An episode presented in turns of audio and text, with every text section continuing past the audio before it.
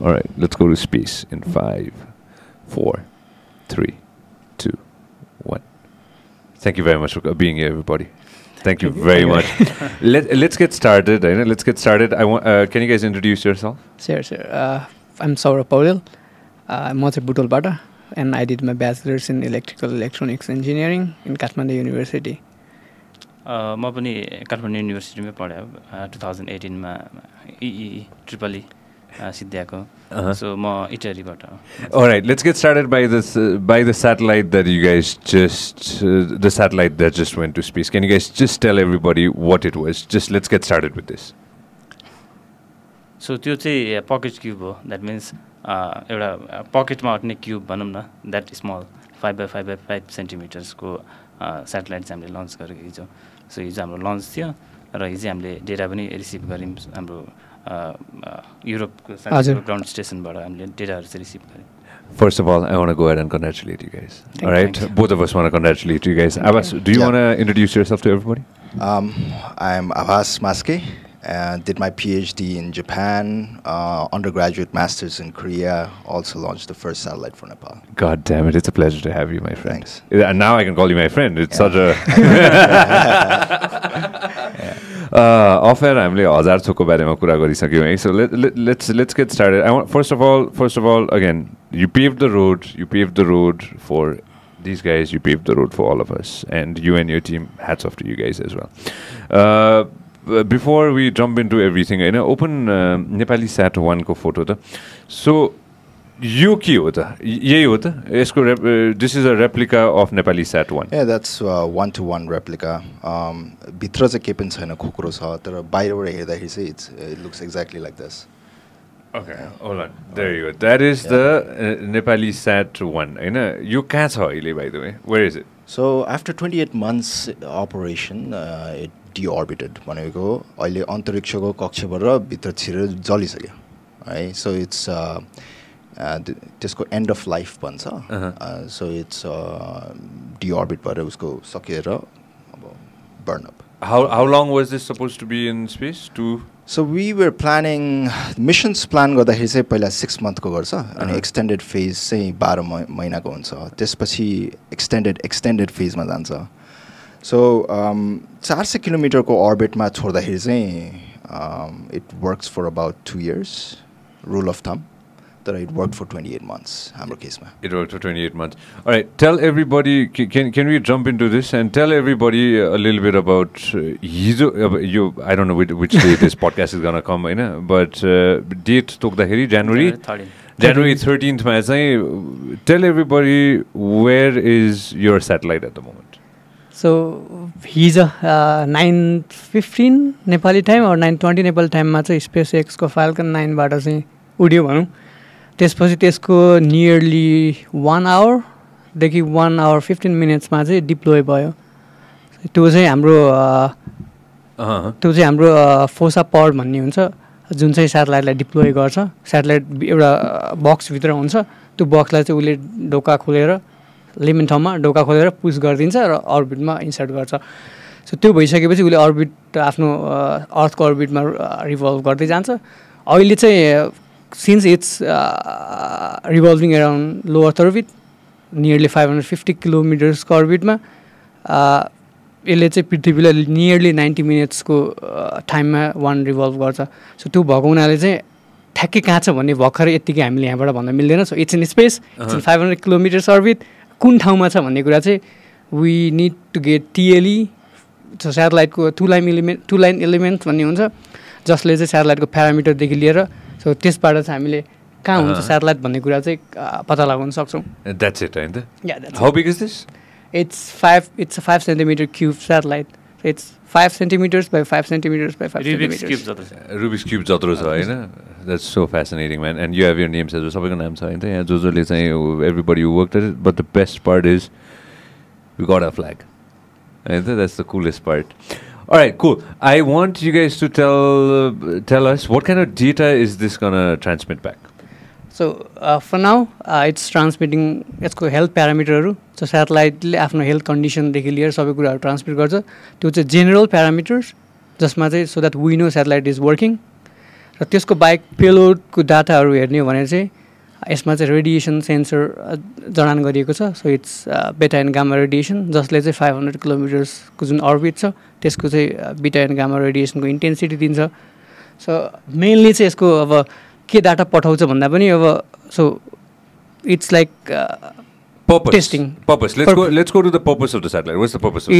in house manufacturing so that no that satellite that we made in Nepal gonna work so that we can launch more satellites with more missions in future so हाम्रो यो project start हुँदाखेरि चाहिँ हामी bachelor third year fourth इयरतिर थियौँ। So त्यतिखेर पर्पोजको लागि भन्दा पनि सेटेलाइट बनाउने भन्ने टाइपले चाहिँ हामीले स्टार्ट गरेको सो पर्पोज चाहिँ हामीले अब पछि कसरी चाहिँ अब के भन्छ यसलाई अलिकति युजफुल बनाउने भन्ने किसिमले त्यसपछि अलिक बिस्तारै जब हाम्रो चाहिँ ल सुरुमा स्टार्ट गर्दाखेरि हामीलाई केही पनि त्यो बनाउन सकिन्छ भन्ने केही कन्सेप्टै थिएन।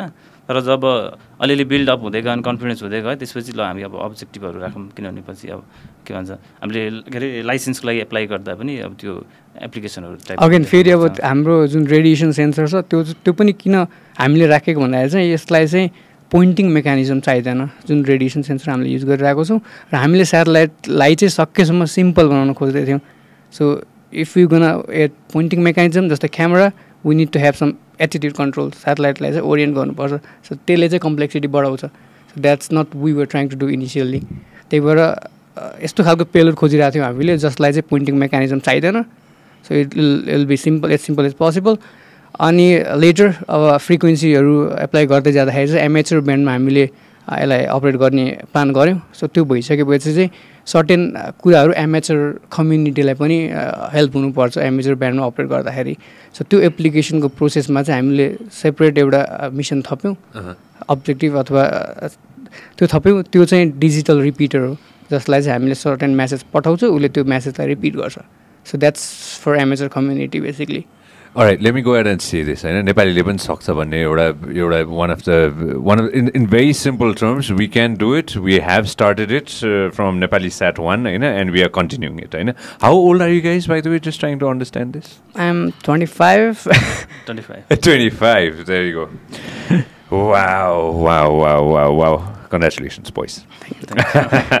Me a little bit about Nepali sat one यो कसरी सुरु भयो? किनभने योभन्दा अगाडि थिएन। होइन त नेपालमै बनाएर नेपालमै प्रड्युस गरेर हामीले त्योभन्दा अगाडि सेटेलाइट पुर्याएका थिएनौँ। होइन थिएन। थिएन। के भयो भने चाहिँ ठ्याक्क मैले मास्टर्स सकाइसकेपछि पिएचडी एप्लिकेसन प्रोसेसमा चाहिँ बर्ड्स भन्ने प्रोग्राम मैले सुनेको थिएँ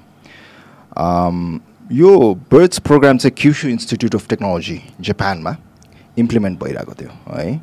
बर्ड्स वान भन्ने प्रोजेक्ट अगाडि सारिरहेको थियो। त्यो बेला चाहिँ मङ्गोलियाको फर्स्ट सेटेलाइट र बङ्गलादेशको फर्स्ट सेटेलाइट गरेर पाँचवटा सेटेलाइट यो इट्स अ कन्स्टलेसन कन्स्टलेसन भन्दाखेरि चाहिँ एक्ज्याक्ट सेम रेप्लिका चाहिँ पाँचवटा सेटेलाइट हुन्छ कि?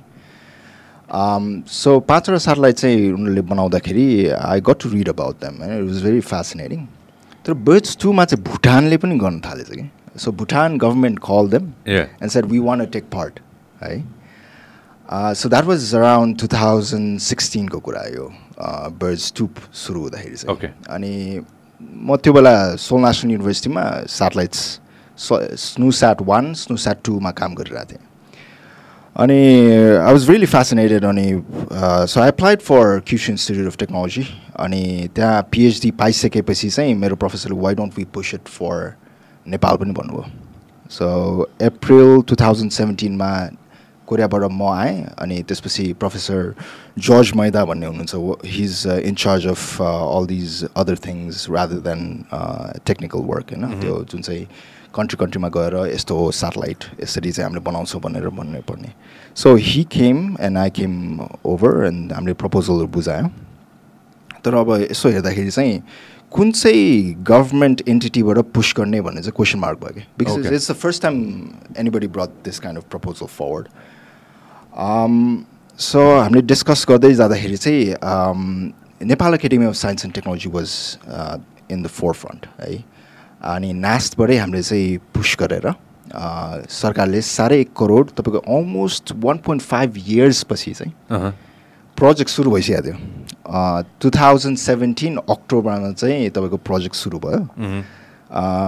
अनि इन्टायर प्रोजेक्ट नै मैले नै ह्यान्डल गर्नुपर्ने थियो। अनि प्रोजेक्ट चाहिँ कस्तो भयो भने बर्ड्स थ्री भनेर राखेँ हामीले। जापान श्रीलङ्का नेपाल तिनवटा चाहिँ सेटेलाइट बनाउने भनेर हामीले अगाडि बढायौँ। तर नेपालको पैसा चाहिँ साढे एक करोड चाहिँ तपाईँको साढे एक वर्षपछि आयो। So it came around October two thousand eighteen long story short there is a lot of people involve three government तिनवटा गभर्मेन्ट होइन बाट पुस भयो Oh. um, but we got it through अनि 2019 को फेब्रुअरीमा we got it made uh, so it was about 1.5 years uh, two years after initial project Uh-huh. began अनि त्यसपछि uh, हामीले चाहिँ सेटेलाइट बनाइसकेपछि जाक्सा भन्ने छ कि Japanese aerospace exploration agency Oh, hold on. Before we jump into that, you know, Right. before we jump into that, you know, how do you make a satellite? What goes into making a satellite? So basically तपाईँको four main skills छ एउटा. चाहिँ printed circuit board हेर्नुभयो भने यो printed circuit board भयो Okay. भित्रको तपाईँले टिभी खोल्नुभयो भने पनि you'll see printed circuit boards Okay. Yeah. These are just connections के। तपाईँको point A to point B कनेक्सन्सहरू। है त्यसपछि आउँछ तपाईँलाई CAD computer aided design What is that? Computer aided design चाहिँ कस्तो भने त्यो स्ट्रक्चर बनाउनु पऱ्यो नि त। सेटेलाइटको सो पिसिबी चाहिँ स्ट्रक्चरमा बसिरहेछ। Uh-huh. सो स्ट्रक्चर बनाउनु पऱ्यो. So you have that CAD स्किल्सहरू पनि चाहियो हो। त्यसपछि आउँछ तपाईँको इलेक्ट्रोनिक्सको कुरा। किनभने प्रिन्टेड सर्किट बोर्डमा इलेक्ट्रोनिक्स बस्नु पऱ्यो तपाईँको ब्रेन्सहरू बस्नु पऱ्यो चिप्सहरू बस्नु पऱ्यो एकदम सिम्पल टर्म्समा भन्दाखेरि त्यो भयो हो। इलेक्ट्रोनिक्सको लागि तपाईँले प्रोग्रामिङ गर्नुपर्ने हुन्छ। प्रोग्रामिङ गर्दाखेरि चाहिँ हामीले युजली सीमा गर्छौँ। डिपेन्ड्स कस्तो खालको चिप्सहरू युज गरेर छ some even run Arduinos I think तिमीहरूले प्रोग्राम गर्दाखेरि केमा प्रोग्राम गर्छ सिमै हो तर Arduino board Arduino board processor चाहिँ आर्डुइनोकै प्रोसेसर हो बट आर्डुइनो नै भन्न चाहिँ मिलेन नि त त्यसलाई. मिलेन। सो तिमीहरूले के गर्यो भने आर्डुइनोको ओपन सोर्सको स्केमेटिक हेरेर बनायौ. तर सीमा प्रोग्राम हजुर। Okay. सो सीमा प्रोग्राम युजली सी चाहिँ मदर अफ अल ल्याङ्ग्वेजेस भन्छ। सो सीमा प्रोग्राम भयो। अनि अर्को चाहिँ क्रिटिकल स्किल चाहिँ सोल्डरिङ देखिन्छ कि सोल्डरिङ भनेको कस्तो भने प्रिन्टेड सर्किट बोर्डमा चिप राख्नु पऱ्यो नि त। त्यो चिप राख्नलाई चाहिँ सोल्डर गर्नु पऱ्यो कि त्यो।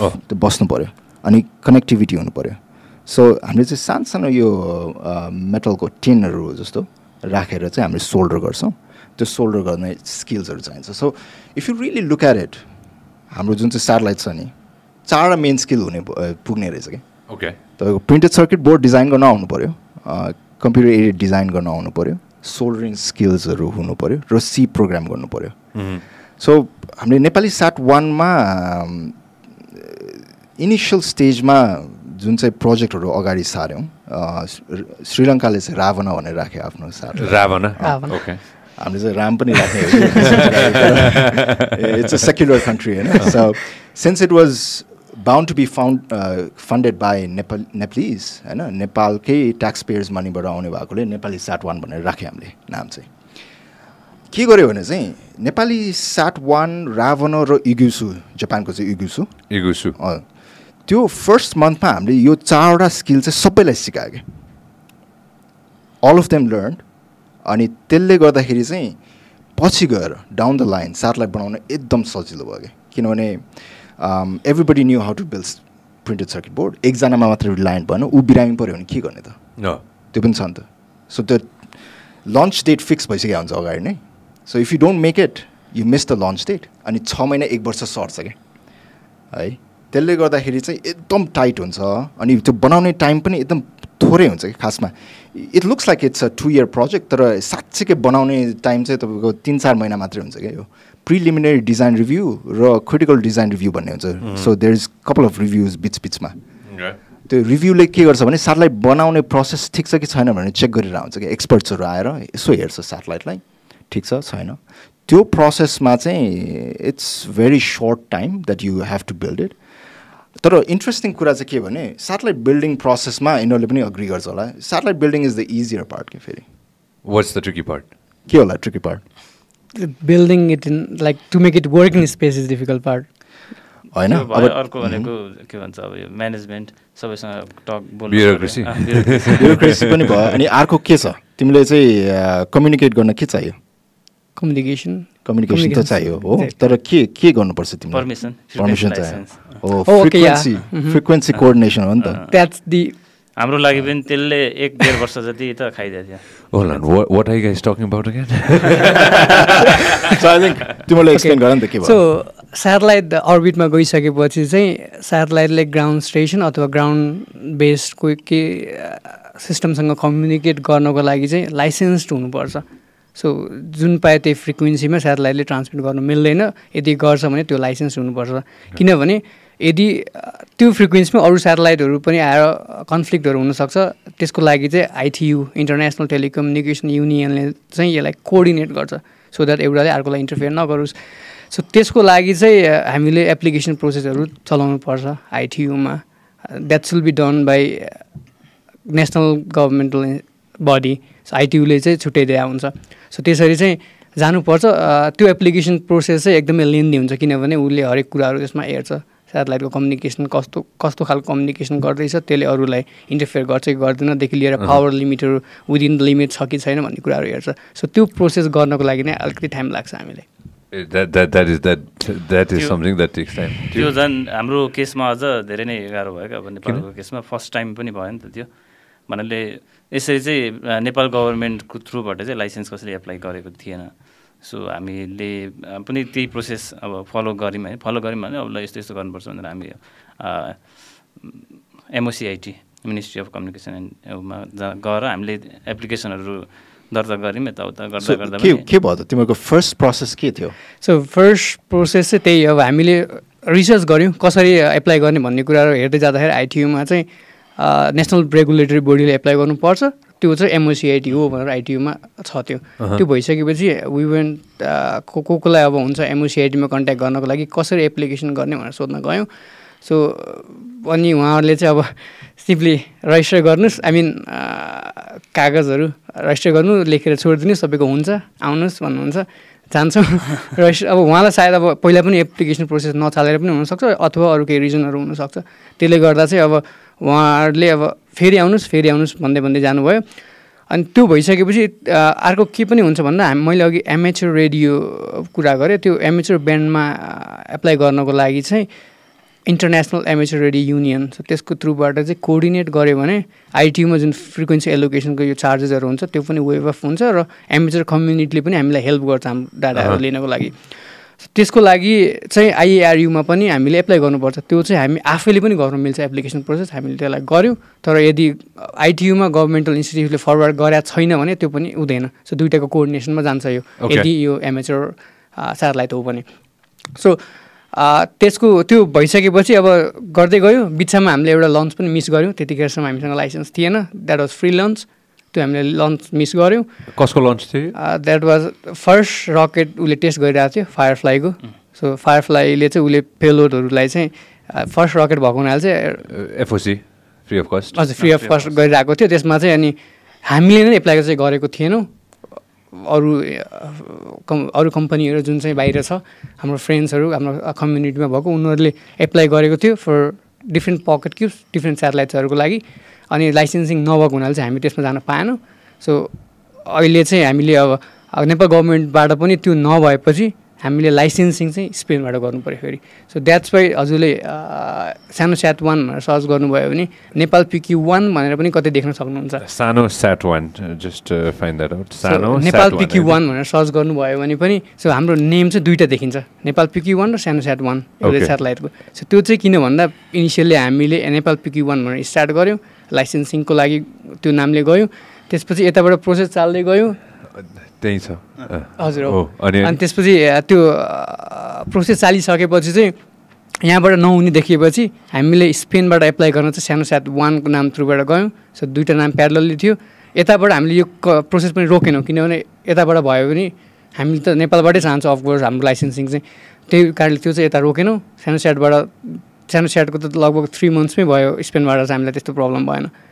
त्यही भएर हाम्रोबाट रोकियो चाहिँ किन वाट इज द थिङ हाम्रोबाट चाहिँ किन भएन उनीहरूको? आई थिङ्क मल्टिपल थिङ्स एउटा चाहिँ अब गभर्मेन्टले गर्न चाहिँ खोजिरहेछ तर it's a very new thing के है। एन्ड न्यू न्यू प्रोसेसिसहरू चाहिँ इम्प्लिमेन्ट गर्नलाई I think it will take time एउटा चाहिँ ब्युरोक्रेटिक प्रोसेस नै लामो छ। त्यो अभियसली सबैले भनेकै हो। अनि वी स द्याट डाइरेक्टली पनि यो नेपाली साट वानको लागि पुस गर्दाखेरि हो। सो वाट ह्यापन इन यो केस नेपाली स्याट वान गर्दाखेरि चाहिँ यो सबै प्रोसेस कसरी गरियो त? सो हामीले चाहिँ के गर्यो भने we knew that this would take way too long अनि त्यसले गर्दाखेरि हाम्रो लन्चिङहरू पनि मिस आउट हुन्छ भनेर थाहा थियो।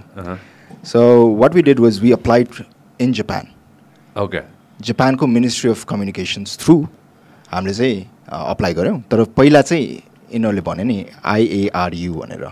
इन्टरनेसनल एमेचर रेडियो युनियन भन्ने। त्यहाँ चाहिँ हामीले अप्लाई गरेर यो एमेचर रेडियोहरूलाई पनि काम लाग्छ भनेर चाहिँ भनेर एक्सप्लेन गरिसकेपछि चाहिँ so we went through that path त्यहाँबाट। सो वी अलरेडी न्यू के किनभने मेन कुरा फन्डिङ थियो मोर देन कम्यु त्यो frequency coordination if we had to move for frequency coordination पनि that would be a big task funding निकाल्नु नै it was already a huge effort हो. किनभने it took a lot of people मैले अब त्यो नाम पनि लिन यहाँ त्यो लिन थाल्यो भने it will take all podcast who पिप हेल्प दस है त्यो फन्डिङ प्रोसेसमा तर um, हामीले के सोच्यो भने लेट्स फोकस यहाँ नेपालको केसमा चाहिँ पैसा निकाल्नलाई अनि उता जापानमा चाहिँ हामीले फ्रिक्वेन्सी कोअर्डिनेसनको लागि त्यहाँबाट गर्ने भनेर अगाडि बढायौँ। Okay so just trying to understand this होइन? अँ। एकदम सिम्पल वेमा होइन? सो तपाईँहरूले स्पेनबाट गर्नुभयो तपाईँले जापानबाट गर्नुभयो होइन? इन द फ्युचर हामीले फ्रिक्वेन्सीको लागि हामीले नेपालबाट पनि गर्न सक्ने रहेछौँ। नसक्ने चाहिँ होइन त्यसको मतलब। कहिले भन्ने मात्र थाहा आई छैन। Think it's still a question mark किनभने इन्टायर प्रोसेस नगएसम्म थाहा नै हुँदैन कि। जस्तो कि फर इक्जाम्पल हामीले चाहिँ सेटेलाइटलाई पैसा दिनु पऱ्यो अनि साढे एक करोड। ओके। के भयो भने कोलोनिका भन्ने हुन्छ कि तपाईँको महा के अरे यो मेन एउटा सेन्टर ठाउँ हुँदो रहेछ पैसा आउने त्यसपछि कोलोनिका भन्ने चाहिँ एउटा अर्गनाइजेसन रहेछ होइन? त्यसलाई चाहिँ महालेखाबाट चाहिँ तपाईँको कोलोनिकामा जाने रहेछ। कोलोनिका चाहिँ तपाईँको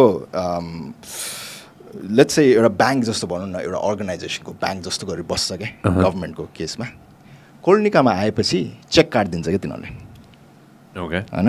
त्यो चेक चाहिँ मैले पठाउनु पर्ने थियो राष्ट्र ब्याङ्क थ्रु तर के भयो भने एक करोडभन्दा माथिको हुने बित्तिकै नो अब्जेक्सन लेटर चाहिने रहेछ कि। त्यसको लागि राष्ट्र ब्याङ्क पुग्नु पऱ्यो होइन? अनि राष्ट्र ब्याङ्कमा हामीले धेरै पुस गरेपछि डिप्युटी गभर्नरसम्मको साइन भएपछि चाहिँ अनि त्यो रिलिज हुने भयो भन्ने थाहा पायो तर उनीहरूले के भन्यो भने ट्याक्स पे गरेको हुनुपर्ने भन् भने क्या सबै भएपछि। ट्याक्सको लागि फेरि हामी ट्याक्स अफिसतिर जान थाल्यो हो। अनि ट्याक्स अफिसमा चाहिँ यसरी पैसा पठाउनु पर्ने भन्दाखेरि अब क्वेसन मार्क आयो कि कसरी ट्याक्स लाउने त भनेर। सो दे लिटरली गरेकै छैन, कसैले गरेकै छैन, यो time भयो। First time so they literally took out a tax book अनि हेर्न थाल्यो। So there were five people there होइन? अँ। अनि अब डिस्कस गर्नुपर्छ भोलि आउनुहोस् पर्सि आउनुहोस् त्यस्तै हुन थाल्यो। तर त्यही हो कि। Unless you don't go through the entire process we never know अब त्यो प्रोसेस पनि छ नि त छ होला त्यो लेखेको कहीँ छ कि।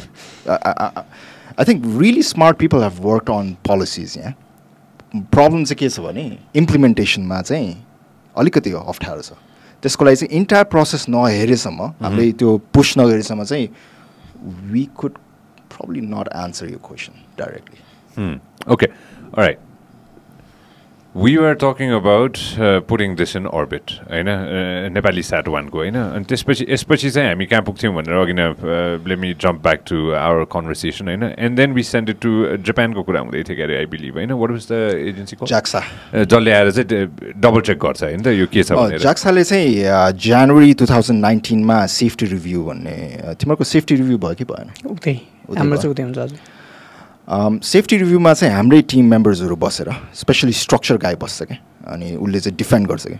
अब it's almost like a PhD defence अनि तिनीहरूले भन्छ अब यो सेटेलाइटको यो यो सबै टेस्ट गराएको छ कि छैन अनि ठिक छ कि छैन प्यारामिटर्सहरू चेक गर्छ सबै हेर्छ। इभन यो यस्तो गर्दै हेर्दाखेरि काट्छ कि काट्दैन पनि हेर्छ कि। वाइ बिकज हाम्रो सेटेलाइट चाहिँ फेरि it's different from the way they launch date हाम्रो सेटेलाइट चाहिँ फेरि इन्टरनेसनल स्पेस स्टेसन पुग्ने। आइएसएस पुग्नुपर्ने। सो लिटरली एस्ट्रोनट्सहरूले लिएर आफ्नो खाना सँगसँगै सेटेलाइट्स पनि आइपुग्थ्यो कि कार्गो भएर। अनि त्यो लिँदाखेरि चाहिँ if the satellite did something to hurt the astronaut that would be a big problem त सो एकदम सिरियसली लिन्थ्यो क्या जाक्साले अनि Japanese are very meticulous about this things होइन? अनि सबै हामीले डिफेन्ड गरिसकेपछि चाहिँ ल ठिक छ भन्यो भने अनि बल्ल तिनीहरूले चाहिँ लिन्छ क्या। सेटेलाइट लिएपछि के गर्छ भने अब हाम्रो रेस्पोन्सिबिलिटी भएन। तिनीहरूले के गर्छ भने कुन कुन लन्चरहरू अभाइलेबल छ त? अब आउने सिक्स मन्थ्समा स्पेस एक्स थिएन त्यो बेला। अर्बिटल सिग्नसको चाहिँ रकेट थियो। अनि त्यसले गर्दाखेरि नासालाई दियो। अनि नासाले अर्बिटल सिग्नसलाई दियो। त्यहाँबाट इन्टरनेसनल स्पेस स्टेसन पुग्यो। त्यहाँबाट तिन महिना जति बसेपछि इन्टरनेसनल स्पेस स्टेसन जुन चाहिँ चार सय किलोमिटर हुन त अब it's shift from three hundred eighty kilometre to four twenty होइन? चार सय किलोमिटर भनौँ न हाराहारीमा। बाट चाहिँ तपाईँको रिलिज भएको so that's the whole from end to end भनौँ न तपाईँको हामीले सेटेलाइट बनाउँछौँ जाक्सालाई दिन्छौँ जाक्साले हेर्छ त्यसपछि उसको पार्टनर्सहरू को को छ नासाले दियो। नासाले चाहिँ orbital Cygnus international space station त्यसपछि बल्ल रिलिज भएर अट्ठाइस महिना चाहिँ it was it was on space Yeah, and uh, we have photos, eh? Uh, I think we can put it up. Uh, find out uh, Nepali sat one होइन अनि on space as well as birds भनेर पनि Birds 3 uh, भनेर search गर्नुभयो भने चाहिँ you will see a website birds होइन BIRDS नै छ होइन. बर्ड्स थ्री भनेर होइन होइन I wanna jump back into this होइन सो यतापट्टि त जापान साइडमा भयो। सो तिमीहरूको चाहिँ कतापट्टिबाट भयो त? डबल ट्र्याकदेखि लिएर it took the which route take so हाम्रो केसमा चाहिँ it went through FOSSA systems so FOSSA systems भन्ने चाहिँ एउटा कम्पनी छ। होल्ड यो yeah. सो बर्ड्सबाट चाहिँ uh, श्रीलङ्काको चाहिँ के अरे के रावण रावण होइन त्यो रावण भयो यो हाम्रो नेपाली स्याट वान भयो अनि यतापट्टिको चाहिँ के थियो नाम? इगुसु इगुसु चाहिँ चराको नाम ए हो न। सो बर्ड्स भनेर राखेर चराकै नाम राख्दै कि तिनीहरू। होइन? अनि तर आई कम लेटर अन अहिले हाम्रो अहिलेको प्रोजेक्ट्सहरूमा तर saying uh, सो हाम्रो केसमा चाहिँ फोसा सिस्टम्स भन्ने छ। जसले चाहिँ के गर्छ भन्दा उनीहरूले पड आफैले डेभ डेभलप गर्छ। सो पड भनेको चाहिँ पिको सेटेलाइट अर्बिटल डिप्लोयर। त्यो भनेको सेटेलाइटलाई अर्बिटमा डिप्लोय गर्ने अथवा इन्सर्ट गर्ने। सो त्यसमा चाहिँ के हुन्छ भन्दा हामी जस्तो सानो पिको सेटेलाइटहरूको उनीहरूले डिफ्रेन्ट सेटेलाइट्सहरूलाई कलेक्ट गरेर एउटा बक्समा राख्छ भनेको पडमा राख्छ। सो त्यो चाहिँ हाम्रो टेस्टिङ के हुन्छ भन्दा इन्डिभिजुअल भन्दा पनि होल पडको सिस्टम हुन्छ। किनभने त्यो पड डिरेक्टली फेरि स्पेस एक्समा जाँदैन। अर्को एउटा कम्पनी हुन्छ जुन चाहिँ उनीहरू डिल गर्छ उनीहरूले डिल गर्छ हामीले गर्दैनौँ। तर हामीलाई चाहिँ त्यो के के के के टेस्टिङहरू गर्नुपर्छदेखि लिएर सबै डकुमेन्टहरू आउँछ र हामीले त्यो टेस्टिङ उनीहरूले हामीलाई भ्यालिडेट गरेर चेक गरेर रिपोर्ट रिभ्यू पनि दिन्छ। सो त्यो भ्यालिडेट भइसकेपछि मात्र उसले हाम्रो सेटेलाइटलाई अगाडि फरवर्ड गर्न सक्छ। Most probably I'm not sure FOSSA स्याटले चाहिँ त्यो एक्सो लन्चको थ्रुबाट चाहिँ लन्च गरेको छ they have like different companies involve various layers and very various companies. Abbas, uh, tell me something. Where do we stand? according to the conversations we हामी इन्फेन्सीको पनि त्यो कहाँ छौँ त हामी त्यसको मतलब in which stage are we at Nepal Nepal as a country होइन where do we stand in space honestly हामी space faring nation in a way चाहिँ भएको हो किनभने हामीले सेटेलाइट चाहिँ पुऱ्यायौँ भनौँ न so we have in total one point what two five kilograms total in space अब अ- हाम्रो हाम्रो चाहिँ uh, अब uh, पृथ्वीको कक्षभित्र छिरेर एन्ड अफ लाइफ भइसक्यो होइन अब अहिले चाहिँ हाम्रो zero point two five kilograms चाहिँ स्पेसमा छ। नेपाली नेपाली झन्डा घुम्दैछ। जस ट्वेन्टी ट्वेन्टी वानमा पनि नेपाली झन्डा चाहिँ स्पेसमा भयो ट्वेन्टी ट्वेन्टी टूमा पनि भयो। है भाइहरूले गर्दाखेरि। तर if you want an honest look हाम्रो सिचुएसनमा खासमा एकदम बेसिक कुराहरू पनि नेपालमा चाहिँ पुगिरहेको छैन कि। अनि त्यसले गर्दाखेरि हाम्रो स्पेस सिस्टम्सहरूमा पनि एफेक्ट गरिरहेछ। रोड्स लुक अब रोड्स हेर्दाखेरि स्पेससँग कसरी रिलेटेड भयो भन्ने कुरा आउँछ नि। तर रोडको इन्फ्रास्ट्रक्चरहरू पनि राम्रो भइदिएन भने टाइममा हामीले कम्पोनेन्ट्सहरू पाउँदैन। पोस्टल सिस्टम राम्रो चलेन भने. टाइममा हामीले कम्पोनेन्ट्सहरू पाउँदैन। होइन? अनि त्यसपछि अब अहिले बत्ती चाहिँ धन्न होइन? हाम्रो सरले गर्दाखेरि भइरहेको छ कुलमान सरले गर्दाखेरि। तर बत्ती भइदिएन भने बेसिक इन्फ्रास्ट्रक्चरहरू चाहिँ हुनुपर्छ जस्तो लाग्छ। अहिले पनि पानीको लागि हामीले वी हेभ टु स्ट्रगल हो। तर के भने इन्जिनियर्सहरूलाई बाथरुम जानलाई पानी हुँदैन भन्ने जस्तो छ नि। त्यो जुन चाहिँ बेसिक इन्फ्रास्ट्रक्चर छ त्यो नभएकोले चाहिँ आई थिङ्क स्पेसको सेक्टरलाई चाहिँ त्यसले अफेक्ट गरेको छ। तर I'm coming back to your question क्या? हामी कहाँ छौँ भनेर? सो त्यो कन्टेक्स्टमा हेर्ने हो भने चाहिँ हामीले गर्न चाहिँ खोजेछौँ क्या? We are trying to do our best किनभने तपाईँको बेसिक इन्फ्रास्ट्रक्चर हुनु पऱ्यो त्यसपछि इन्डस्ट्री आउनु पऱ्यो हो? बेसिक इन्डस्ट्री हुनु पऱ्यो म्यानुफ्याक्चरिङ क्यापेबिलिटी हुनु पऱ्यो अनि त्यो म्यानुफ्याक्चरिङ क्यापेबिलिटी हेरेर अनि स्पेस सेक्टर चाहिँ आउँछ कि? बल्ल। अनि स्पेस सेक्टरलाई चाहिँ त्यो तलको लेयर्सहरूले चाहिँ सपोर्ट गर्छ। तपाईँको फाउन्डेसन नै भएन भने त्यो माथिको लेयरलाई कसरी सपोर्ट गर्छ? सो एकदम बिनाइन कुराहरूले पनि हामीलाई अफेक्ट गर्ने भएकोले चाहिँ आई थिङ्क स्पेस इन्डस्ट्री नेपालमा चाहिँ हामीले फोर्सफुली नै गरिरहेछौँ कि कसरी गरिरहेछौँ भने उल्टो प्रोसेस छ कि। तपाईँको मोडल नै रिभर्स भयो। पहिला चाहिँ हामीले सारलाई उडायौँ जसरी भए पनि गऱ्यौँ होइन? जसरी भए पनि पुस गरेर गऱ्यौँ। अब चाहिँ के गरिरहेछौँ भने बिस्तारै स्पेस एजुकेसनतिर गइरहेको छ हामी। होइन? वी क्रिटि क्रिएटिङ अ क्रिटिकल मास है जितेन सौरभहरूले पनि क्रिएट गरिरहेछ। अनि त्यसपछि चाहिँ अब बल्ल स्पेस पोलिसीहरूको कुरा होला कि? क्रिटिकल मास भएपछि। तिनीहरूले हल्ला गर्छ गभर्मेन्टसँग कुरा गर्छ। अनि स्पेसको त्यो एजेन्सीको लागि स्टडीहरू गर्छ होला। अनि बल्ल स्पेस एजेन्सीको फर्मेसन भएर अनि त्यसले चाहिँ एउटा साइकल पोजिटिभ साइकलतिर जान्छ होला कि? स्पेस एजेन्सी खडा हुने बित्तिकै पोलिसिज क्रिएट हुन्छ। एजुकेसन आउँछ। अनि I think will go exponentially at that point if right people are there obviously right time right people हुनैपर्छ तर त्यसरी हेर्ने हो भने चाहिँ रिभर्स मोडलको केसमा विर स्टिल अहिले स्पेस एजुकेसनतिर छ कि that's why we cannot do very अब गभर्मेन्टलाई चाहिँ एकदम अहिले नै इम्प्लिमेन्टेबल मिसन्सहरू चाहिरहेछ इक्जाम्पल अब जस्तो कि फोटोजहरू खिच्दाखेरि जस्तो कि बर्ड्स थ्रीको फोटोजहरू हेऱ्यो भने if you can put that up I I think it's easier to explain photos from Birds three भनेर just find that out so मेरो मास्टर्स र अन्डर ग्रेजुएटमा क्यामेरा डिजाइन नै थियो क्या सेटेलाइट्सको लागि. अनि पिएचडीमा चाहिँ I did machine learning for cameras तर बर्ड्स थ्रीमा चाहिँ क्यामेरा डिजाइन पनि मैले गरेको होइन? अब के भयो भने चाहिँ फोटो खिच्दाखेरि they want to see buildings अहिले नै? ए पहिला नै। होइन। Photos taken by birds three satellite होइन? जुम इन टु त्यस्तो so that we can see यो कहाँ? यो चाहिँ अलिक तलतिर गयो भने चाहिँ अझ तल जाउँ। तल जाउँ यो चाहिँ फर्स्ट इमेज आयो होइन? सूर्यको। त्यसपछि त्यसपछि पेसिफिक जस्तो लाग्छ यो है?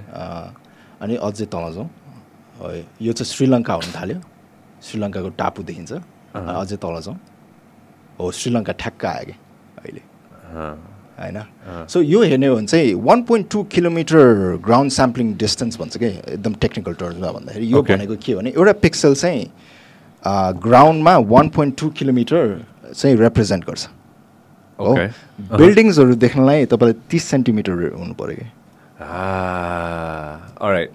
So we are way off from implementing anything other than putting up in social media Me ask you something. Uh, birds three satellite जब गयो नि होइन त्यतिखेर श्रीलङ्काको पनि फर्स्ट थियो? वान अफ द फर्स्ट थियो? फर्स्ट थियो। श्रीलङ्काको फर्स्ट नै थियो। होइन? रावना होइन। जापानको त अफकोर्स त्यो त्यो बाटै नजाउँ होइन? तर श्रीलङ्काको लागि पनि यो फर्स्टै थियो होइन? सो एक हिसाबले बुझ्नु पर्दाखेरि Sri Lanka is also around the same place where we are at त्यसरी हेर्ने हो भने चाहिँ हो तर आई थिङ्क श्रीलङ्काको चाहिँ फन्डिङ वाइज चाहिँ अब बेटर होला जस्तो छ श्रीलङ्काको I think they're way ahead in technology wise components availability हामीलाई सामान चाहियो भने अहिलेको अहिले पाउन सक्ने तिनीहरूले तिनीहरूको छ क्या मैले त्यही देखिरहेको छु कि अहिले. So I'm talking to Tharindu who is in Sri Lanka he came back सँगै काम गरेको। थालिन्दु चाहिँ कम्युनिकेसन हेरेको ओके सो कस्तो हुन्छ भने वी बिल्ड नेपाली साट वान रावण इग्युसु टुगेदर हो? मैले क्यामेरा हेरेँ। थालिन्दुले कम्युनिकेसन्स हेऱ्यो अल थ्री सेटेलाइट्सको लागि। त्यसपछि दुलानीले अल्ट यो एटिट्युड कन्ट्रोल हेऱ्यो।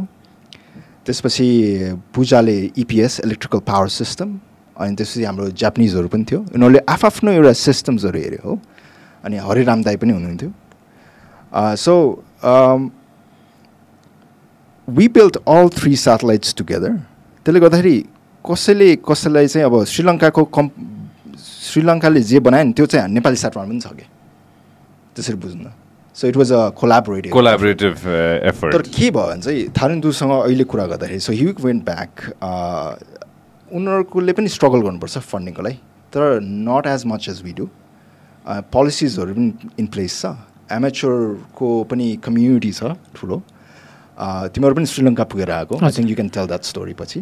अ, अनि कम्पोनेन्ट्स पनि पाउने। अनि अब आफ्नै पोर्ट भएपछि धेरै सजिलो पनि हुँदो रहेछ कि सामानहरू ल्याउनलाई पनि। सो त्यसले गर्दाखेरि चाहिँ अब ल्यान्ड हाम्रो ल्यान्डलक भएर पनि अब इन्डियासँग डिपेन्डेन्ट भएर पनि हाम्रो धेरै इस्युजहरू अब सामानहरू टाइममा नआउने anything is two times more expensive to buy ten times less income के फेरि हाम्रो। त्यस्तो छ कि। दस गुणा लेस इन्कम श्रीलङ्काको दाजुमा होइन लेट्स से एनी फ फरवर्ड नेसन तर तिनीहरूले किन्ने सामानहरू चाहिँ हामी दुई दुई गुणा महँगोमा किनिरहेछौँ। So if you really look at all the pictures त्यसलाई हेर्ने हो भने चाहिँ इट्स रियली टेक्निकली च्यालेन्जिङ तर इम्प्लिमेन्ट गर्न पनि एकदम च्यालेन्जिङ र इन्फ्रास्ट्रक्चर वाइज पनि च्यालेन्जिङ भएकोले whatever these people are doing अहिले द्याट्स रियली इम्प्रेसिभ क्या for the for the limited resource constraints that we have I think हामीले चाहिँ सेटेलाइट बनाएर नेपालबाटै पठाउनु के अरे नेपालबाटै पठाउनु चाहिँ अब I think it's not feasible भन्छु होइन? तर नेपालमै हामीले सेटेलाइट्सहरू बनाउनु चाहिँ I think really really challenging tough work Well, you and your team paved the way, you know, and uh, you guys are taking it forward. I know, you know, the five, ten years, there's going to be more young people taking it forward. You know, that's the that's the whole idea. Sri Lanka, में के भयो त्यो Sri Lanka story सुन्नु न by the way. So श्रीलङ्कामा चाहिँ हामी खास भन्नाले हामी सुरुमा अब बिल्ड गर्दै गर्दै गर्दा गर्दै चाहिँ हामीले के पनि सोच्यौँ भन्दै अब हामीले आफूले त बिल्ड गर्दैछौँ प्लस अब यो हामी ट्रेनिङहरू पनि दिउँ होइन सो द्याट अब हामी पछि अरूले पनि गर्दै जाओस् भन्दै हामीले चाहिँ अब ट्रेनिङहरू दिनलाई चाहिँ हामीले किटहरू बनायौँ। So that was like engineering model सेटेलाइटको engineering model भन्ने हुन्छ। द्याट इज लाइक फाइरल मोडल टाइपकै हो। फङ्सनल वाइज चाहिँ। सो त्यो हेरेर चाहिँ हामीले त्यसैको रेप्लिका टाइपको बनाएर इन्जिनियरिङ मोडल बनायौँ।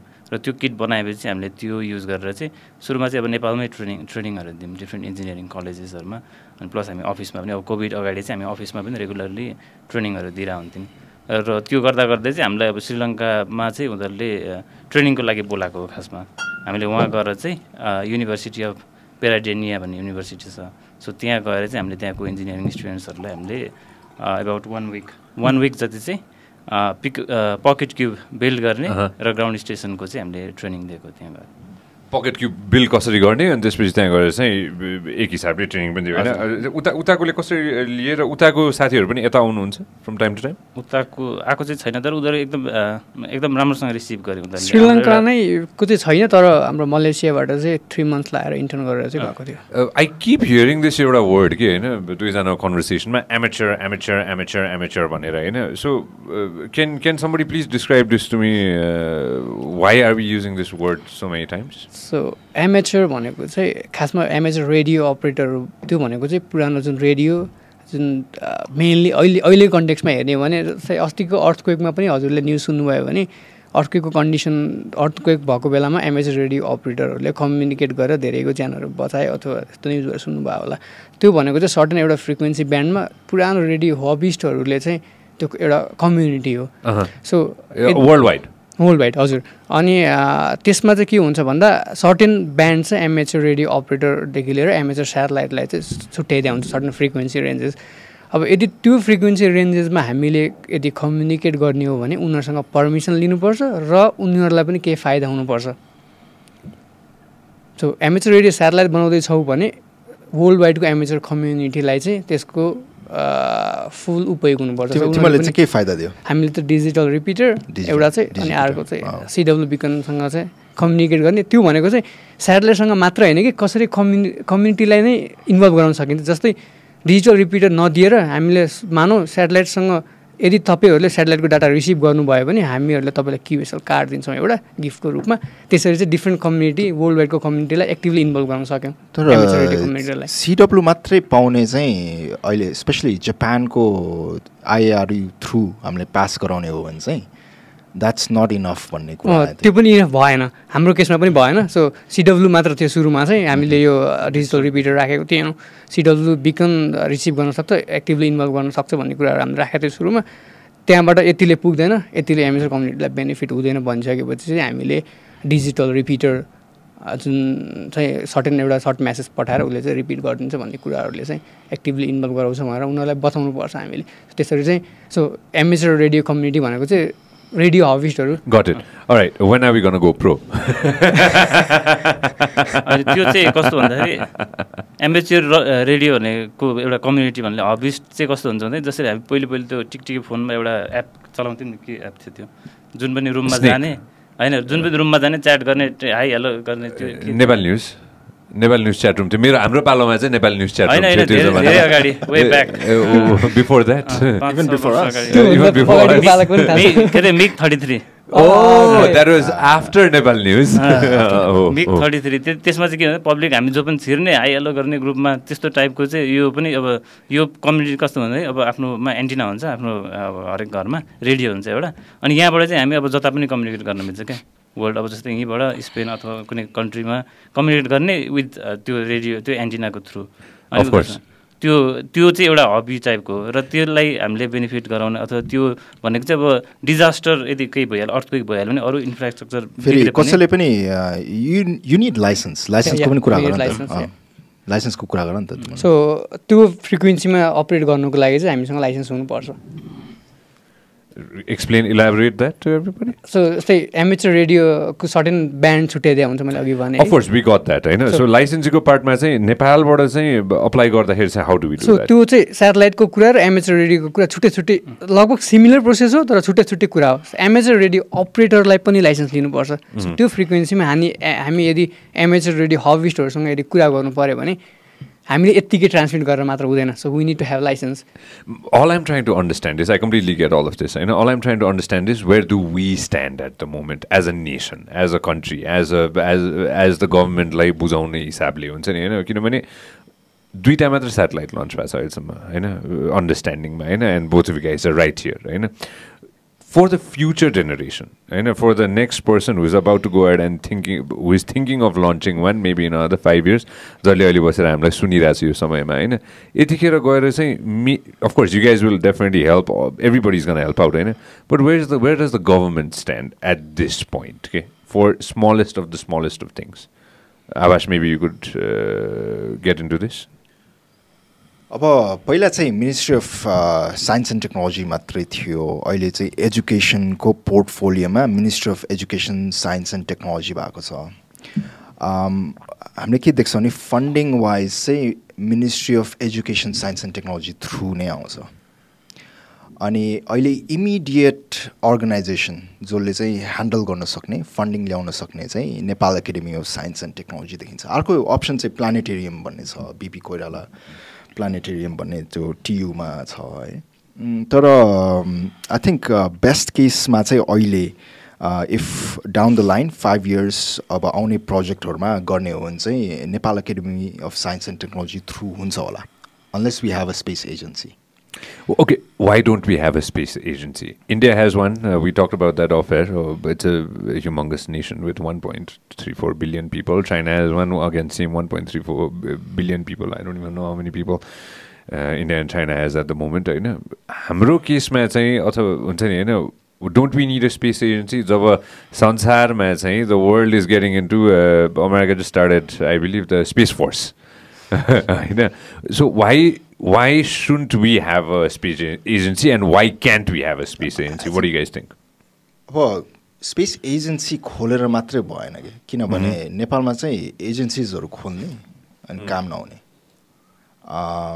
टाइम एन्ड अगेन है अब डिफ्रेन्ट त्यो त्यो चाहिँ इम्प्लोइमेन्टको लागि मात्रै गरेको जस्तो देखिन्छ है त्यो पनि भएन कि त एउटा स्मल अपरेसन जस्तो स्पेसल प्रोजेक्ट जस्तो गरिकन गभर्मेन्टले चाहिँ सुरुमा।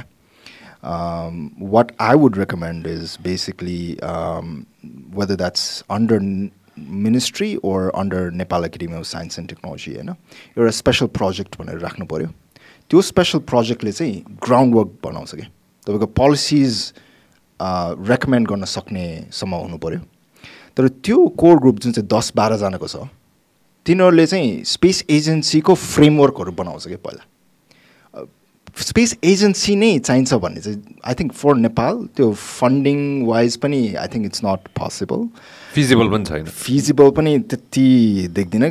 किन भन्दाखेरि फेरि म्यान पावरमै आयो क्या फेरि। You don't have the human resources if building मात्रै खडा गरेर फेरि के गर्ने? सो पानी जहाज जस्तै कुरा भयो त्यसको मतलब। एक्ज्याक्टली एक्ज्याक्टली सो अब त्यसैले पनि हामीले चाहिँ गभर्मेन्टलाई अहिलेदेखि नै इन्भल्भ गराउन खोजेको पनि त्यही हो कि।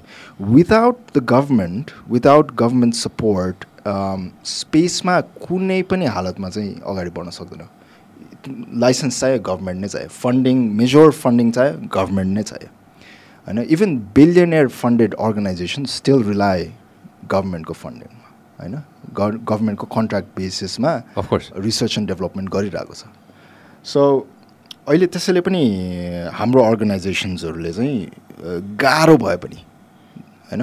दे आर विलिङ तर त्यो चेन्जेसहरू ल्याउन टाइम लाग्छ नि त।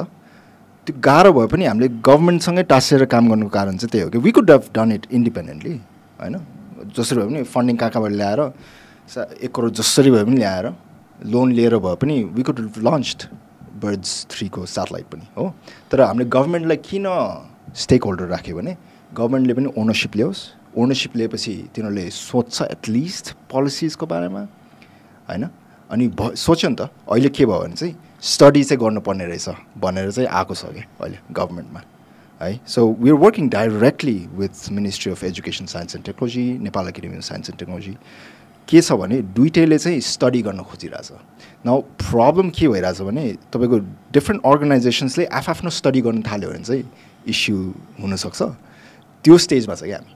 स्टडीको स्टेजमा छ तर स्टडी पनि इन्डिपेन्डेन्टली गर्ला जस्तो देखिन्छ कि। सो अलिक युनाइटेड फ्रन्टमा भयो भने चाहिँ सबैलाई सजिलो हुन्थ्यो। तर coming back to your original question space agency नै चाहिन्छ भन्ने चाहिँ I think I am still not convinced we just need a special project that has a special group that creates the framework त्यति बाह्रजना भयो भने चाहिँ जसले चाहिँ अरूहरूको स्पेस पोलिसिजहरू राम्ररी हेरेर specially Philippines Philippine Philippine space agency PSA भन्छ क्या अरे? तिनीहरूको चाहिँ it's a brand new organization जसरी तिनीहरूले अगाडि बढाइरहेछ it's top down it's it's top down and bottom up in a way that it's bottom up गभर्मेन्टबाट चाहिँ अलिकति पुस भइरहेछ कि? त्यो त्यस्तो खालको स्टडीहरू गरेर मङ्गोलियामा गरिरहेछ नाइजेरियामा गरिरहेछ all the places that we have connections in है अब बर्ड्स प्रोग्राम भन्ने बित्तिकै thirty plus countries were involve होइन हाम्रो कनेक्सन्स त्यत्रो छ.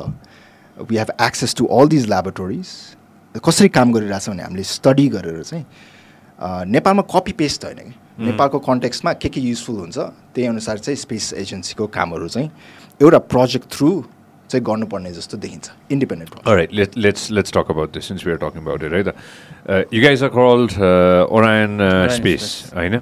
अनि यु हेभ यु हुन होइन? अन्तरिक्ष प्रतिष्ठान नेपाल भनेर होइन? अलिकति यसको बारेमा कुरा गरौँ न। Right why don't you guys go and start off with Orion space Nepal Orion space नेपालले मैले मिलाएँ नि होइन? What exactly I guys working on if you want to elaborate lil bit on this Jiten you work there full time as well होइन? So हामी चाहिँ establish भएको about two thousand सेभेन्टिनतिर हो। सो हाम्रो एम भनेको चाहिँ हाम्रो प्राइमेरी एम भनौँ न त्यतिखेर चाहिँ सेटेलाइटको ट्रेनिङ त्यतिखेर। किनभने सेटेलाइट भने स्पेसको ट्रेनिङ भनौँ न बेसिक ट्रेनिङ किनभने त्यतिखेर लन्च गर्ने भन्ने हिसाबले भन्दा पनि बेसिक सुरुमा ट्रेनिङ दिने लिने अनि त्यसपछि म्यान पावर क्रिएट गरिसकेपछि चाहिँ अनि त्यसपछि सेटेलाइट लन्च गर्ने भन्ने एमले चाहिँ हाम्रो कम्पनी रजिस्टर्ड भएको हो. सो बेसिकली भन्ने भने चाहिँ सो हामीले अब म्यान पावर अब हामीले पनि सिक्ने भन्नाले अब सुरुमा खासै त्यस्तो केही पनि थिएन। हामीसँग नलेजहरू पनि केही पनि थिएन।